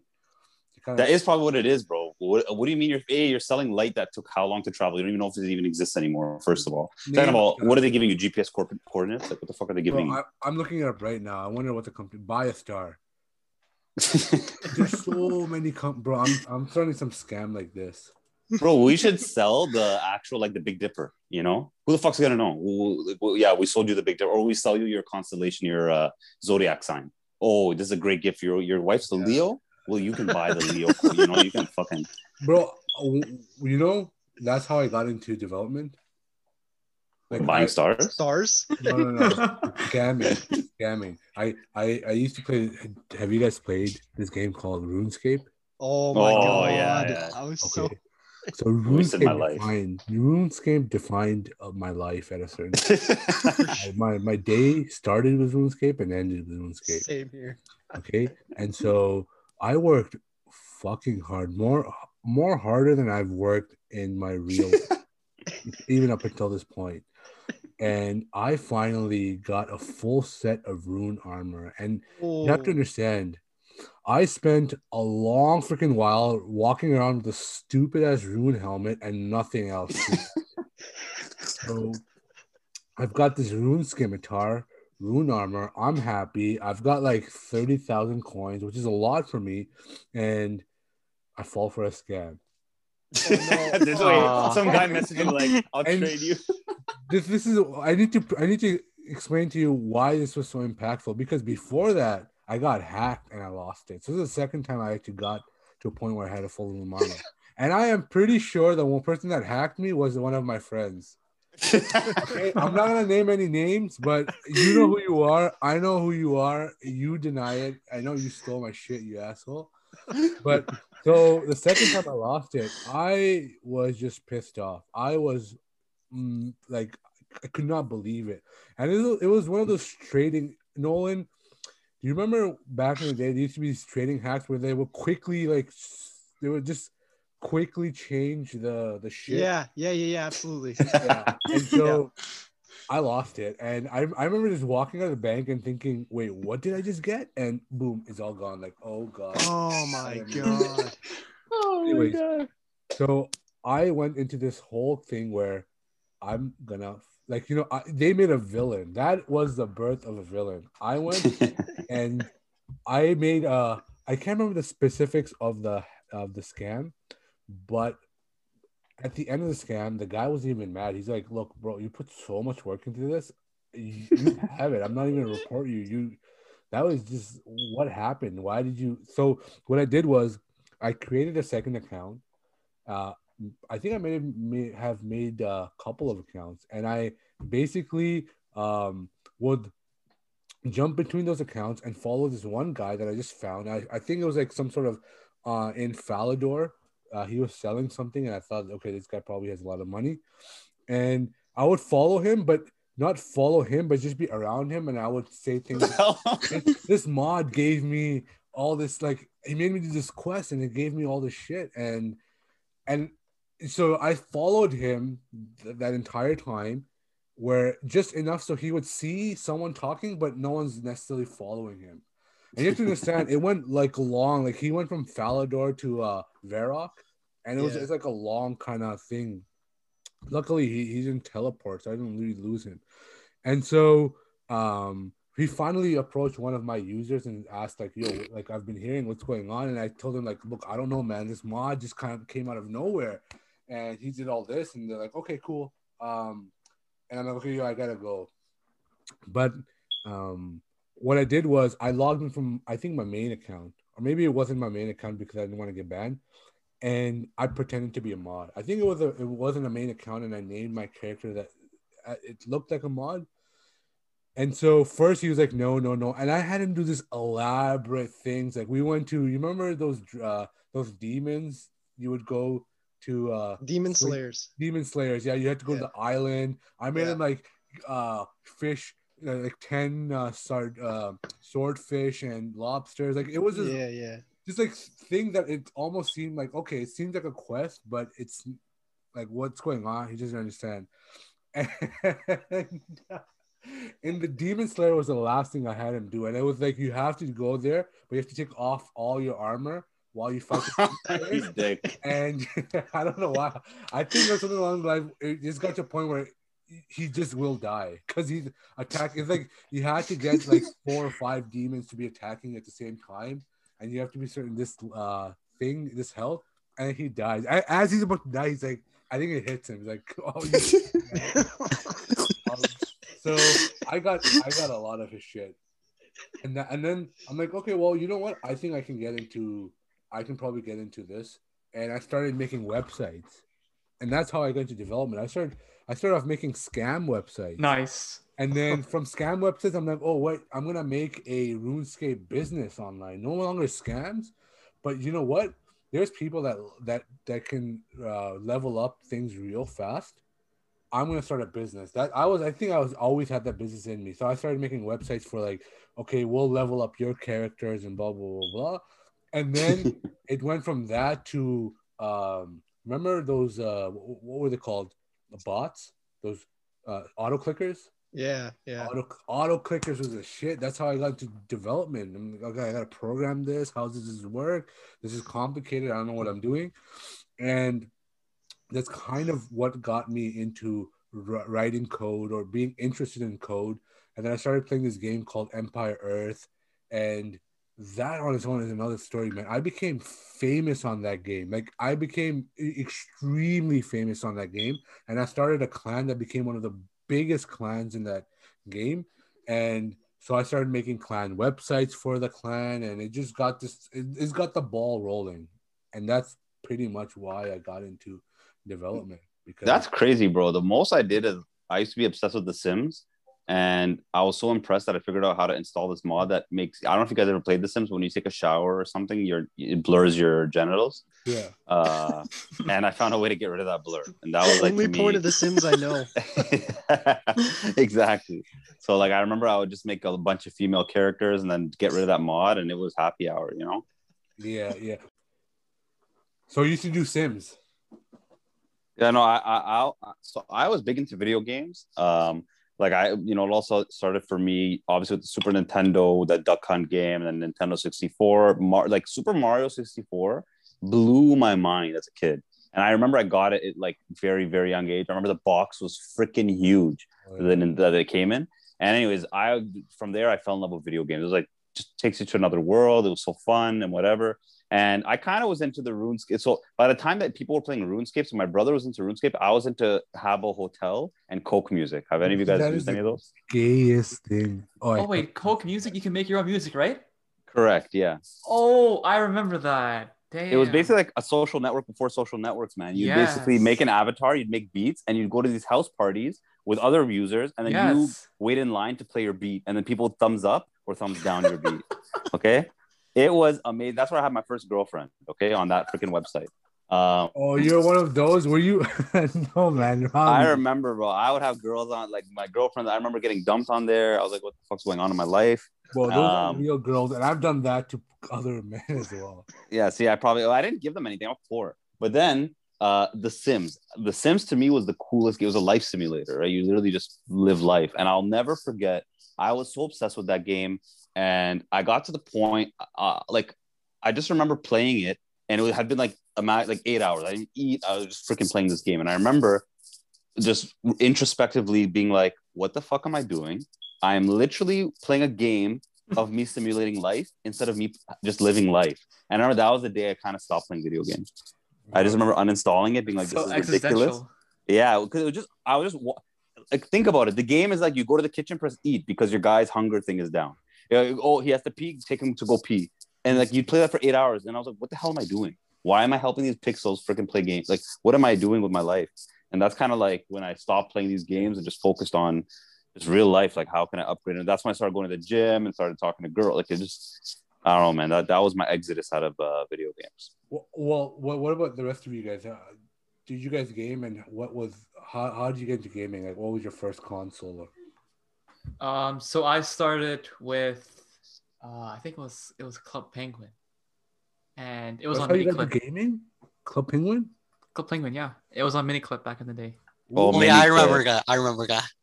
So, um, I I, I was like, I was I was super obsessed, and I spent hours after school just playing it. Yeah. And then I wanted to like get more like up the in-game currency.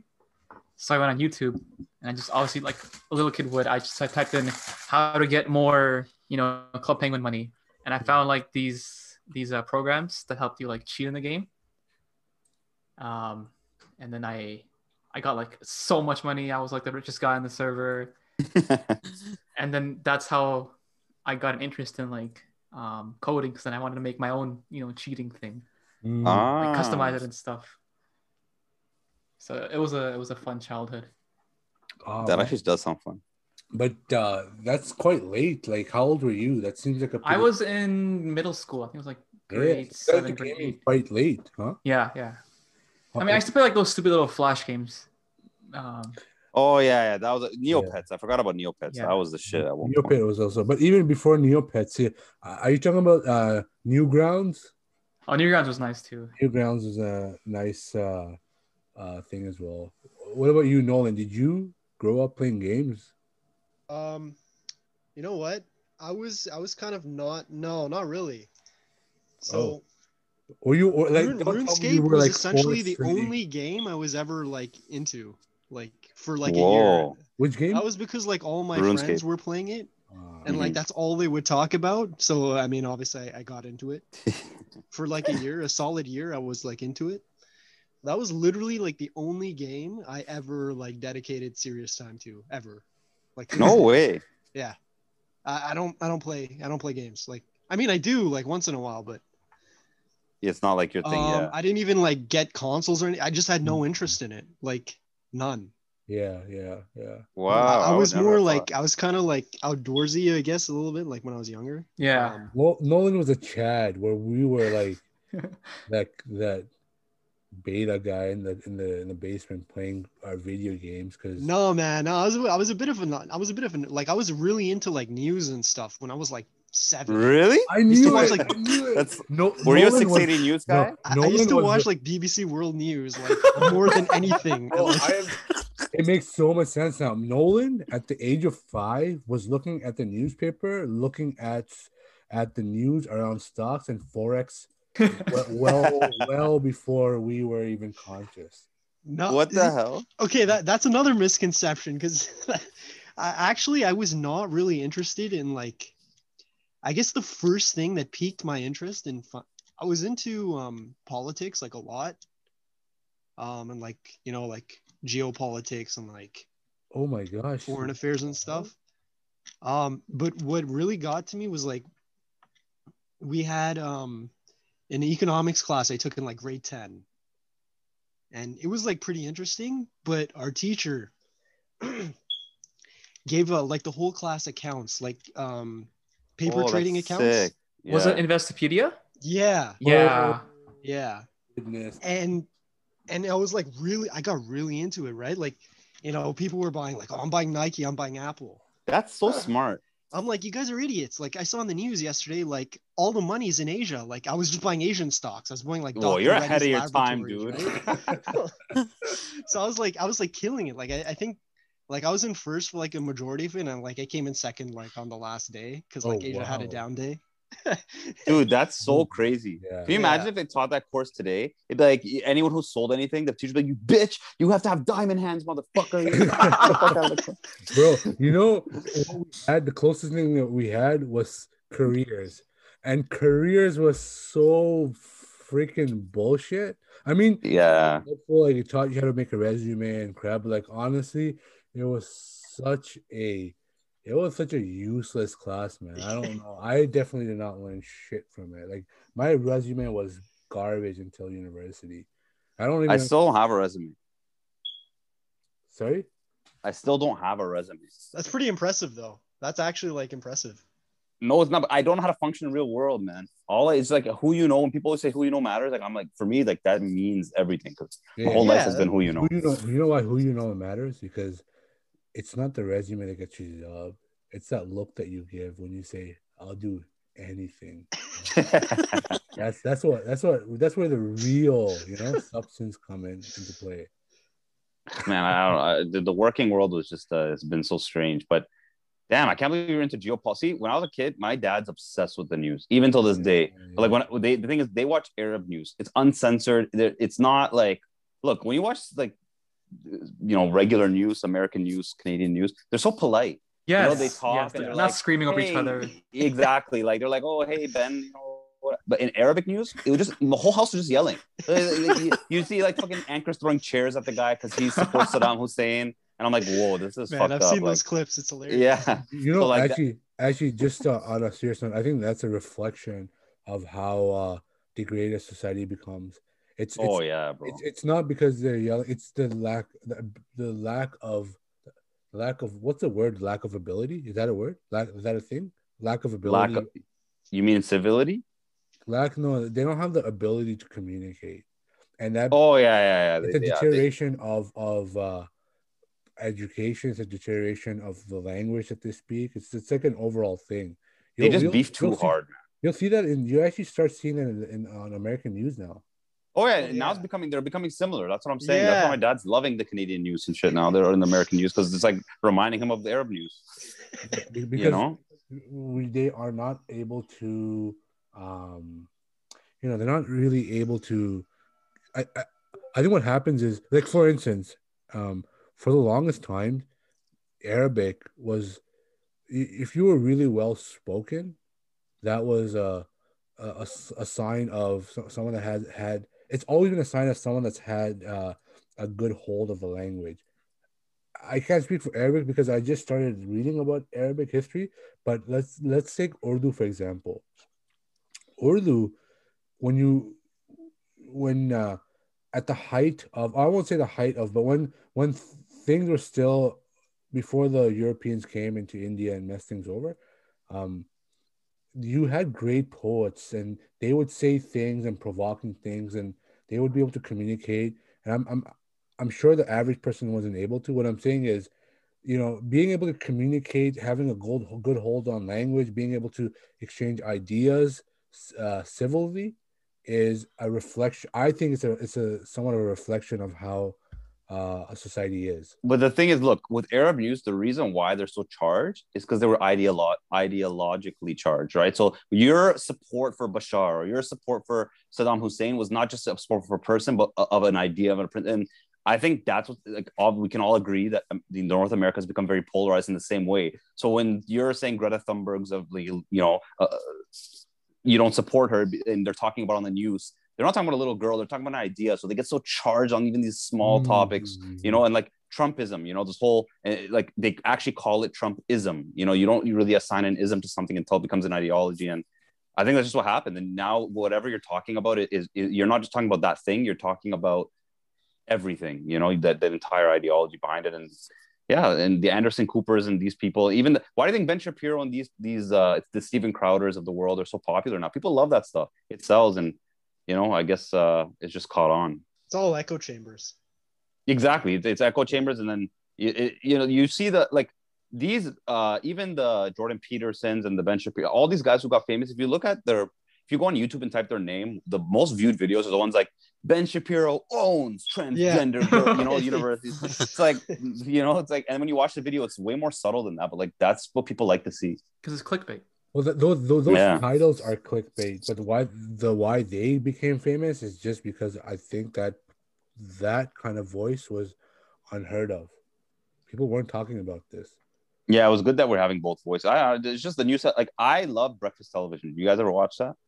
The CP twenty Like the morning show. Yeah. Yeah, the morning show. That that, when I was a kid. So like how Nolan, you used to watch the news. Like for me, it was breakfast. Even at like grade five and onward, like I used to love breakfast. I'd wake up early just to watch that This shit. is You know? you're, this is why you're pessimistic. You got exposed to news way too early. Yeah, bro. I gotta blame my dad for that, man. That's all he and he would be pessimistic because of the news and tell me like we're going to have horrible economy. Pack your bags. We will sell the house. I'm like, what the fuck? I'm in grade two right now. What are we talking about? like, what the hell's going on? Uh, we're gonna have to take you out of school. You're gonna start out in the field. We're going to go to Egypt. You will work there. I'm like, what do you mean work? No, Oh, every- man. bro. Uh, what about you, Mo? Did you play video games as a kid? Yeah, you man. normal- So I started normal off like with a- Feroz and myself, or were you kind of weird like Rami and Nolan? No, I think it was pretty normal. I would I would like consider myself normal. Yeah. Um, so yeah, I started off with uh Pac-Man, and since Whoa. you guys were talking Oh, about you know the- those How old uh, are you? Like the eighties? What the hell? uh, I know I know I'm pretty old, okay? And you were talking about programming. I think that was the first time I was like really interested, like how it is made and stuff like that. And I think by I was in grade six or seven when I made my own Pac-Man kind of game. Oh wow. Yeah, yeah. Damn. And then uh, I don't know, man. Like you know, whatever game came I played, it was GTA called Yeah. Candy GTA. Yeah, God of War. I actually bought uh, my PS3 only for God of War. Oh, I remember you went through the God of War, War phase. Now I remember that. Yeah, you remember that, right? Yeah, I remember that. So uh, yeah, but I don't know, man, what happened. But like after high school, I I don't know what made me switch to accounting. I still don't know. I think that's the biggest Damn. regret I have. hit your head you hit your head way too hard and for some reason you decided that Probably, most likely, yeah. Do you guys follow people on Twitch and stuff? I Or have, better question, do you watch people play video games? if I'm I really used bored, to. I I used to used to. I sometimes. used to. Really? anymore. See, Yeah. this Yeah. honestly, I don't understand the logic behind it. Bro, it used to be a punishment when you were a kid when you had to watch somebody play the game. it's no different than watching sports People say that, but okay, uh, if you have siblings, I don't know if you guys ever did this to your siblings, but you'd be playing. You'd be, I want to play. And you're like, okay, no problem. And then when they're, they're really young, you just have the controller unplugged, but you just give them because the they're controller. soft. bro have you seen a professional play yeah, they're really good and they're entertaining. They're funny. They have jokes. They're interactive. That's why I don't know. I, I couldn't fall. I couldn't get into it. Yeah, same. I can't. no no it depends on on what you're watching like i didn't get into it until late university when they're like look you gotta watch it also at some point for me it became i don't have the energy or the commitment to actually play any video game so sometimes if it was a game i really wanted to play i would just kind of watch the uh, gameplay Same here. Yeah, I do. Yeah. No that. way. I Okay, would wait. Do you guys watch sports? Yes. yeah Yeah, yeah. Maybe that's why, because I don't even watch sports. So I don't like. I don't like watching people engage in activities, and that's like like rarely. You know what I mean? So Wow. maybe So, yeah, why. I don't watch sports, but I would watch like people uh, play video games. Yeah, especially if it's it depends on the video game as well. Like I'm surprised. you wouldn't you be more impressed by sports then? like I, I can't watch I cannot watch people playing first shooters like Call of Duty. It just it's everything's moving too fast now. Maybe I'm dumb and slow. Um it's just not happening. But if it's Dota or League of Legends, even games I don't even play, I'll kind of watch those tournaments. But when it comes to first person, I would watch it. I would watch the gameplay. For instance, Battlefield One. Hmm. Um, I watched a bit of the gameplay before I actually got the game and played it myself. No, that's there. I'm just uh, there's people who just watch people play games for like you know for you watch uh, what was that big game Star not Star Trek, Frick Star man. Trek, yeah. That- No, not Star Dota Trek, bro. You know what I'm talking about? Dota.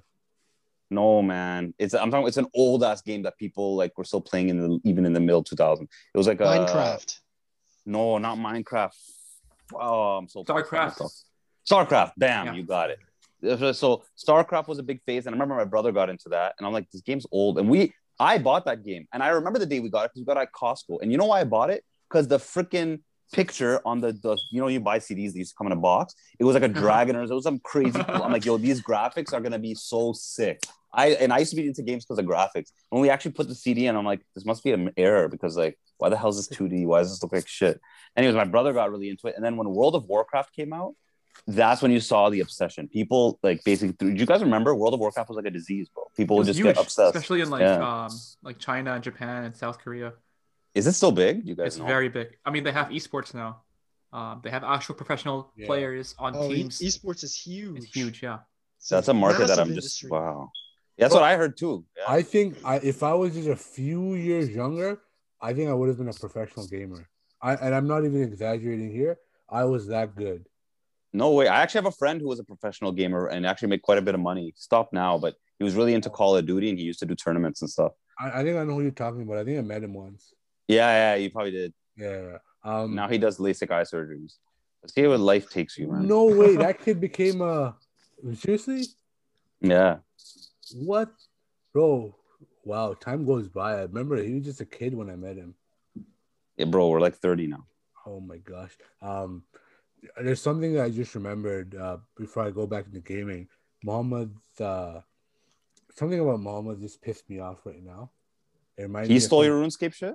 No, no, bro. He did Oh, something worse. So, um, in in high school, we had this uh, project where in physics class we had to make a catapult, and we had a month to do this project. But Muhammad, myself, and Haris, we we're retarded. I don't know what we're doing, but we just wouldn't do any work. Like it's not like oh, we're not doing work because we're gonna go play sports or games. We just wouldn't do anything, and um, it, it got close to the time where we actually had to present it and then actually execute it, like show it working. So Mr. Rodriguez, our, our, our physics teacher, was kind of getting, you know, you're like, okay, well, these guys never have a catapult in class when everyone is working during project time. What are these doing? So he's like, tomorrow, he's like, he's like, he started talking about how you're gonna start bringing it into class, and so we had nothing, and instead of working on it, we just decided we're gonna skip class. I, what- I don't know. So uh, Harris and I skipped class, and Harris and I decided to go to some burger shop that we used to go to. I think we went to some burger shop, and then we we had like um, private school courses that we used to take. So we're like, we'll just go there early today. Um, you know, just procrastinating, avoiding all kind of responsibilities and problems. And we tell Muhammad, look, bro, go back home. It's the last period. Go for go home. You're skipping this too. Go home. He's like, no, no, no, I'll be fine. I'm like, dude, if Rodriguez catches you, we're gonna be in trouble. Go home. It's already weird that all three of us are, are, are away on this day. Don't get caught. He's like, I'm not gonna get caught. Okay, cool. You know what? We we told him all we could, but he's a smart kid. We thought. Uh, Harrison and I go, go. I think we we ended up going to some, some Subway uh, sandwich shop because the burger place was closed. Then we go. Um, I think I was taking math or some some math course or chemistry. I think I was taking math with Harris. We go. We sit down. We start working, and then I believe Harris gets a call. Harris gets a call from his parents or my my parents. Someone calls us and let's. oh no, Mu- Muhammad calls us. Okay, so Muhammad calls us and he's like, "Hey, uh, I have bad news." Like, okay, Rodriguez caught us, and my thing was, "You fucking bitch! I told you not." to-" Okay, and Rodriguez caught us, and Rodriguez asked where the project is, and I didn't know what to say. I was silent, and so, um, oh yeah, so Rodriguez is gonna call your parents. I was like, what?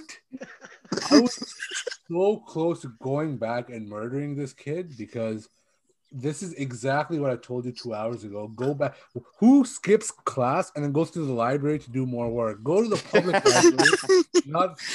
Anyways, Rodriguez was pissed off and he's like, I want to see your project. And so that very moment, Harris and I got up. We got up and we were like, we're coming over to your place, Muhammad, and we're gonna make a, a catapult. And that I just remembered that, and I just remembered that pissed me off, Muhammad. You you nearly got all of us in trouble. But you know, surprise to the story. Sorry, Rami. Just this is this is the best part. So you, you have to understand, everyone else had planned it, and they had like all these plans and shit for a month. We built it two days. No, it was not even included. It was like a Oh, night, night before. before. A night before. Yeah. So night before, you're right. It was the night before. The night before, we Harris and I stopped by. We we we, we buy all the popsicles and glues. We get to Mama's house and we're like, oh fuck, we're, we're not gonna make blueprint prints. We're just gonna make it and we'll just make some blueprints based on what we make. There's not enough time. And while we were building it, bro, it, it was like it was tipping over. So we're like, okay, we gotta put more popsicle sticks here. It's tipping over. Was just so unstable, but somehow we were able to make something that looked. I don't know why. What happened? It just turned out. So we made some fake blueprints on this is what we had planned. This is what we built, and so all we wanted was to show something because we thought this is gonna break the moment we use it right? We- We didn't care for its usage. We just we don't want to fail this this stupid project. The day comes and we we test it, and we have to test in front of everyone. Everyone kind of goes. Everyone kind of goes, and everyone kind of had an idea that the three of these guys are they're they're morons. They don't know what they're doing, and they were surprised that we even had anything. And there was this kid named Bilal. Bilal and these like girls. They're like the smartest kids in our high school. They went and their accuracy was pretty good, and everyone was impressed. Harris, myself, and Mohammed go last. We ours our catapult killed it. We had a hundred what? Accuracy rate. It was Roger No. couldn't believe it. He was like, "What the frick, bro? Like, what is going on here?" And I remember Bilal came over and he was asking us, "How how can you guys do it?" yeah, yeah, yeah, yeah, yeah. He came over and he's like, it was Julian, I think, that came over, Bilal's friend. Maybe it was Bilal. He's like, Yo, how did you guys build this? And we're just making shit up. Oh, we planned this and that. And bro, it was like to put into perspective, the night before, part of the catapult we had to we had to drill a hole into the arm, and we didn't have a dr- drill machine to drill the hole into the arm, so we couldn't attach it. So the morning, the first period class was physics. We got to class, and Rodriguez like, "Where is your catapult?" And we're like, "Hey, our catapult is here. We just have to go drill into drill into this in uh in the carpentry class." um and we'll get this done. And Rodriguez exploded like you. I'll fail you guys. You guys don't even. I just remember being so terrified. We got that done, and yet still 100% accuracy rate. Like that was a miracle, and that's when I learned, boys and girls, don't work hard. Put everything last minute. It'll. That's so funny. Bro, Mohammed, you pissed me off, man. I, I just, I just, those feelings came back. Why didn't you go home? I don't know, man. I still, I don't know why I couldn't go home. I think maybe I had to do something. You probably just didn't want to get in trouble, man. No, So let, let me tell you guys a story of my first year university, man. And before I, I have to preface the story with God forgive me because I did not know what I was doing when it happened. Uh, I basically, I my first year university, especially the first semester, I was dep- like high school. I was coming off of a high. Like I felt like the king in high school. I, I you know was friends with everybody. Girls was never a problem. Then I have to go to this place where you have to figure out what you want to do for the rest of your life. And I didn't even know why. Why did I even pick life sciences? I didn't know anything. I was depressed. So first semester, first year, and I'm in chemistry class, and that shit was confused. Like I was just so lost, you know. And I'm sure anyone in this, I'm sure all you guys had a first year course that intimidated the shit out of you. Yep. I was intimidated like crap, and we used to have these practicals where you actually have to go into the lab and like you have a partner and you have to do an experiment, whatever. You have to do the math and Mhm. titrations and whatever. So, anyways, we we had a practical exam, so you actually have to go and do it in front of the TA or whoever is running it. And I was just too scared. I'm like, honestly, I'm gonna fail. I have to find a way out of this. I don't, whatever, by whatever means necessary, I'm going to get out of this. So I had recently heard of the term aneurysm. I didn't even know what it meant. The way people described it, I thought it was just like a really, like you have headaches, you have migraines, and you have aneurysms. That's kind of how I thought it was. Like an aneurysm, which is just like a migraine. Okay. Like a heavier migraine. I don't know. It was like a life threatening thing. So I go to the TA, like, and I say this so casually. I'm just like, oh, you know, I have to go. Honestly, my mom just had an aneurysm. I just got to check up on her. And, and like, when I said that, her eyes, like she was about to cry.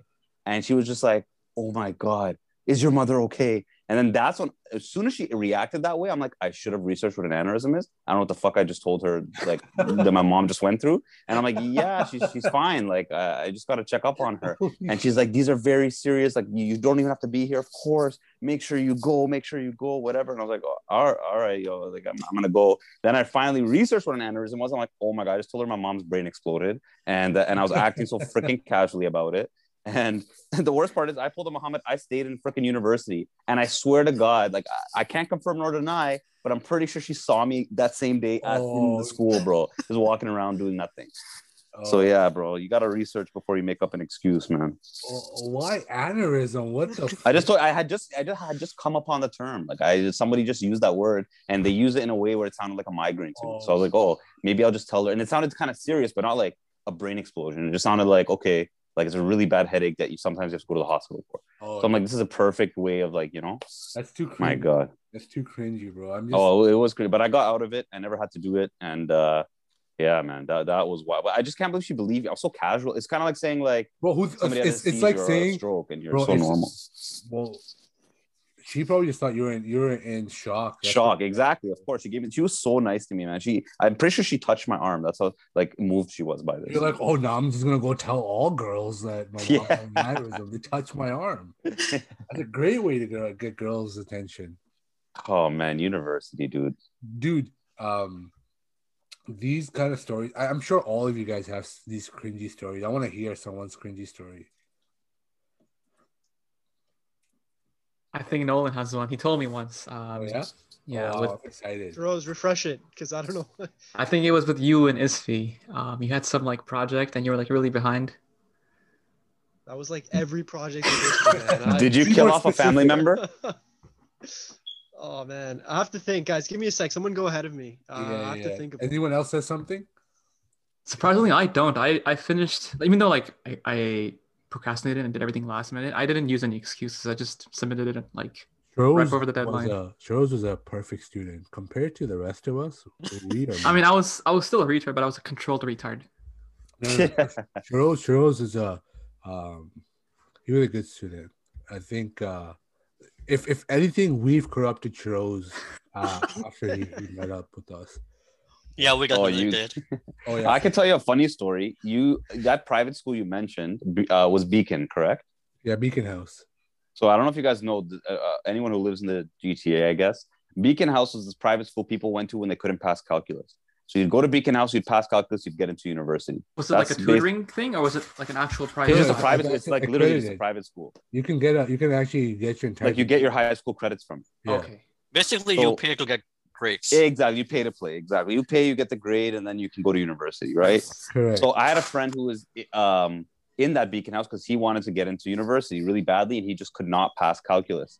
So we had a, and unfortunately, like very, uh, the Urdu word is bachara, like or bachari, like a very, uh, uh, what's the what's a, what's an English word for something? What is the English word for that? Uh, poor soul. Poor soul. yeah. Like a very poor soul. His name was Musamil. He was very nerdy, Oh, you know. that like name very- is already very poor soul yeah like he he was just this very nerdy very frail guy but very smart. Like you know like he he always came to school on time always did his work. Just picture the picture perfect kid who's probably never seen a like a girl in his life like just that kind of person okay? What my friend did is my friend kind of used to bully him in a way but not in like a mean way like you're a loser you're whatever but just more like force him to do things so beacon was very as you may know ashar it's not like again, it's just pay to play. It wasn't like a real. It's not like a school where they actually care. The teacher doesn't really care about you. Probably don't even know what you look like. So what my friend did is when he had his calculus exam, and it was like a pass or fail deal, he technically kidnapped Musamil and What? put him, yeah, and took him to Beacon and said, "You're writing my goddamn exam, and I'm Oh, not taking you home until you write it." And he actually wrote the exam for him and took him home. That is Munna Bhai MBBS right there. It is, yeah. I just can't believe it happened, bro. Like, and the funny thing is, like, it was just a bunch of Afghan guys. They all just circled him, like, "Yo, come here. We just want to talk to you." And they basically took him to Beacon, wrote the exam, and then that was it. Dude, that is insane. I don't know how to feel about that. That sounds very like TLK. oh, TL Kennedy, right? Yeah. Yeah, that oh. school is messed up, right, guys? Bro, TL Kennedy was disgusting. Yeah. Uh, I- you know what was disgusting? Loyola. Loyola was one of the most disgusting schools I went to. I mean, when I say disgusting, morning, I'm there early, summer school. It's summer school too. The washroom smelled like piss nonstop. Ah, oh my god! I did you They go to Loyola? that down. They Sorry? built a new one. Oh, did they? Yeah, yeah. There's Um, a new one. That I'm- that old building's not used anymore. I Oh, think it was like from the hmm. 40s. dude, it was disgusting, man. I mean, it was, it was, it was really bad. Mo, were you there with me in Loyola? I don't know, man. I've been to so many summer schools. I'll, I'll be honest. Oh, yeah, yeah, yeah. I, I, don't I, remember. I took summer school nonstop from grade nine all the way to third year university. Same. Same here, yeah. no way. I never did summer school in high school, but I did in university because I actually liked university. So it was like weird. Yeah, I liked university so much that I spent seven years in university. So You're like Van Wilder, bro. I was just like, I don't, I don't, I'm not getting enough of it. I mean, granted, I did about uh, two years worth of co-op, but still, I really loved university. University is honestly the best years of my life, man. Oh, okay. I just remembered a a wait, Nolan. Did you remember? No, I have no, I have nothing. Not Okay. nothing compares to Rami's. There uh, are repressed memories. There are kidnapping. repressed memories. I- I- yeah, there's I- h- kidnapping. how can I follow up kidnapping now? Bro, this whole kidnapping thing is ridiculous. I swear this is uh this is what happened in Munna Bhai MBBS. Um, I I uh I have a story. This is uh um a, a a chemistry uh class story. I'm trying to remember half of my university now. I feel like it's just all gone, but your uh, story reminded me. So final year uh to put things into pers- uh, to put things into perspective, I have not gone to a single chemistry lecture. Wow. Not one. So Jesus Christ. bro, I just could not do chemistry. I mean, I was learning along the way, so it wasn't like I don't know what's going on. I just wasn't going to, to the lectures. I was going to the labs and everything. Final lab, titration. Uh, you know, you have to like dilute um, hydrochloric acid and whatever the hell titration. That's what, yeah, the one same thing for the exactly aneurysm story. Same exactly same thing. So experiment. like you, I bro, I when I say first year, first semester, first year in general, I just didn't know what was going on, man. Like I wasn't used to a semestered system. I went to a non-semestered high school, and so I Oh, couldn't even believe that. Like, oh my gosh, midterms already? What are you talking about? I, I'm just getting ready. I'm just getting used to what's going on here. So that's what my first year was like. I, I wasn't prepared at all for the. I I I'm pretty sure I wasn't even sure. I didn't I didn't even know that that was the final uh lab like exam. I just went in not knowing that. That's how You know that that is actually very true because like same, same as you, I went from non-semester high school to a semester college. Man, it was really hard for me to kind of you know get into that cycle where you are like constantly like you know studying every single day. yeah. Mm. Bro, it was messed up. And so I don't I, I'm pretty sure I didn't know that there was even gonna be an uh, a a final exam. And so I went in and and then they prep you. Um maybe I did. Anyways, I, I go in and I, I have no idea what to do, like at all. I don't even know why I even stuck around. And so uh our our lab instructor was she was pregnant, like very pregnant. Like she could have basically at any moment. yeah. And so she was also quite moody. Um, I don't know if she was normally just moody or for just pregnancy or something. She was very moody. Like I, I was scared to even talk to her. Um, so I decide that you know it's it's not like they close off sections, so I can watch what other people are doing. I'll just watch this this guy that I was I kind of knew um, uh, a, a little bit. I'll just watch what he's doing. He's not the smartest kid, but he's not a complete moron like myself. I'll just follow him. So I'm I'm just I'm following what he's doing, and he at one point you're supposed to dilute the acid, and he overflows the the te- the the the measuring thing, the long measuring thing. I forgot what it's called, and he overflows it. So he, he definitely just diluted way too much. And I remember thinking, you dumbass, how do you do that? And as I'm just doing it, I do the same thing. Now he, he he puts his hands up and he calls the instructor over and you can see she's visibly upset, but she gives him a new set of uh um dilution liquid or like distilled water and hydrochloric acid. And I'm terrified, like, oh my gosh, I'm gonna have to say the same thing. She's gonna know I'm cheating. I put my hand up and she asks what's up. And um he she she was kind of nice about it and she gave it to me. I'm like, okay, thank God. And in my mind, I'm thinking, wouldn't it be freaking hilarious if this, if that happened again? That would. Oh my god. As I'm thinking, as I'm thinking that, I watched that guy do that. So he overflows it, and I'm like, you dumbass idiot, you are in so much trouble. And as I'm watching him do that, I do the same thing. And my heart literally just I I was so frozen that I don't even I didn't think I had even the, the the balls to say like I quit I'm leaving. I was just frozen. What the hell do I do? And he somehow had the balls to put his hands up and ask for it again. And she I think controlled her emotions so hard. I think she just wanted to say you dumbass get the hell out of this class but she still gave it to him and I was not I, I just I wasn't sure what to do and I decided there's no way in hell I am I gonna ask again. This is the fourth time that she's gonna be someone's gonna be asking, and she's gonna lose it. So I just went along and made up some data. I, I, I like, what does this even matter? I'm just gonna make. in the end, you're supposed to write some data down and make a lab report and come back with it later. So I just made up numbers on the spot.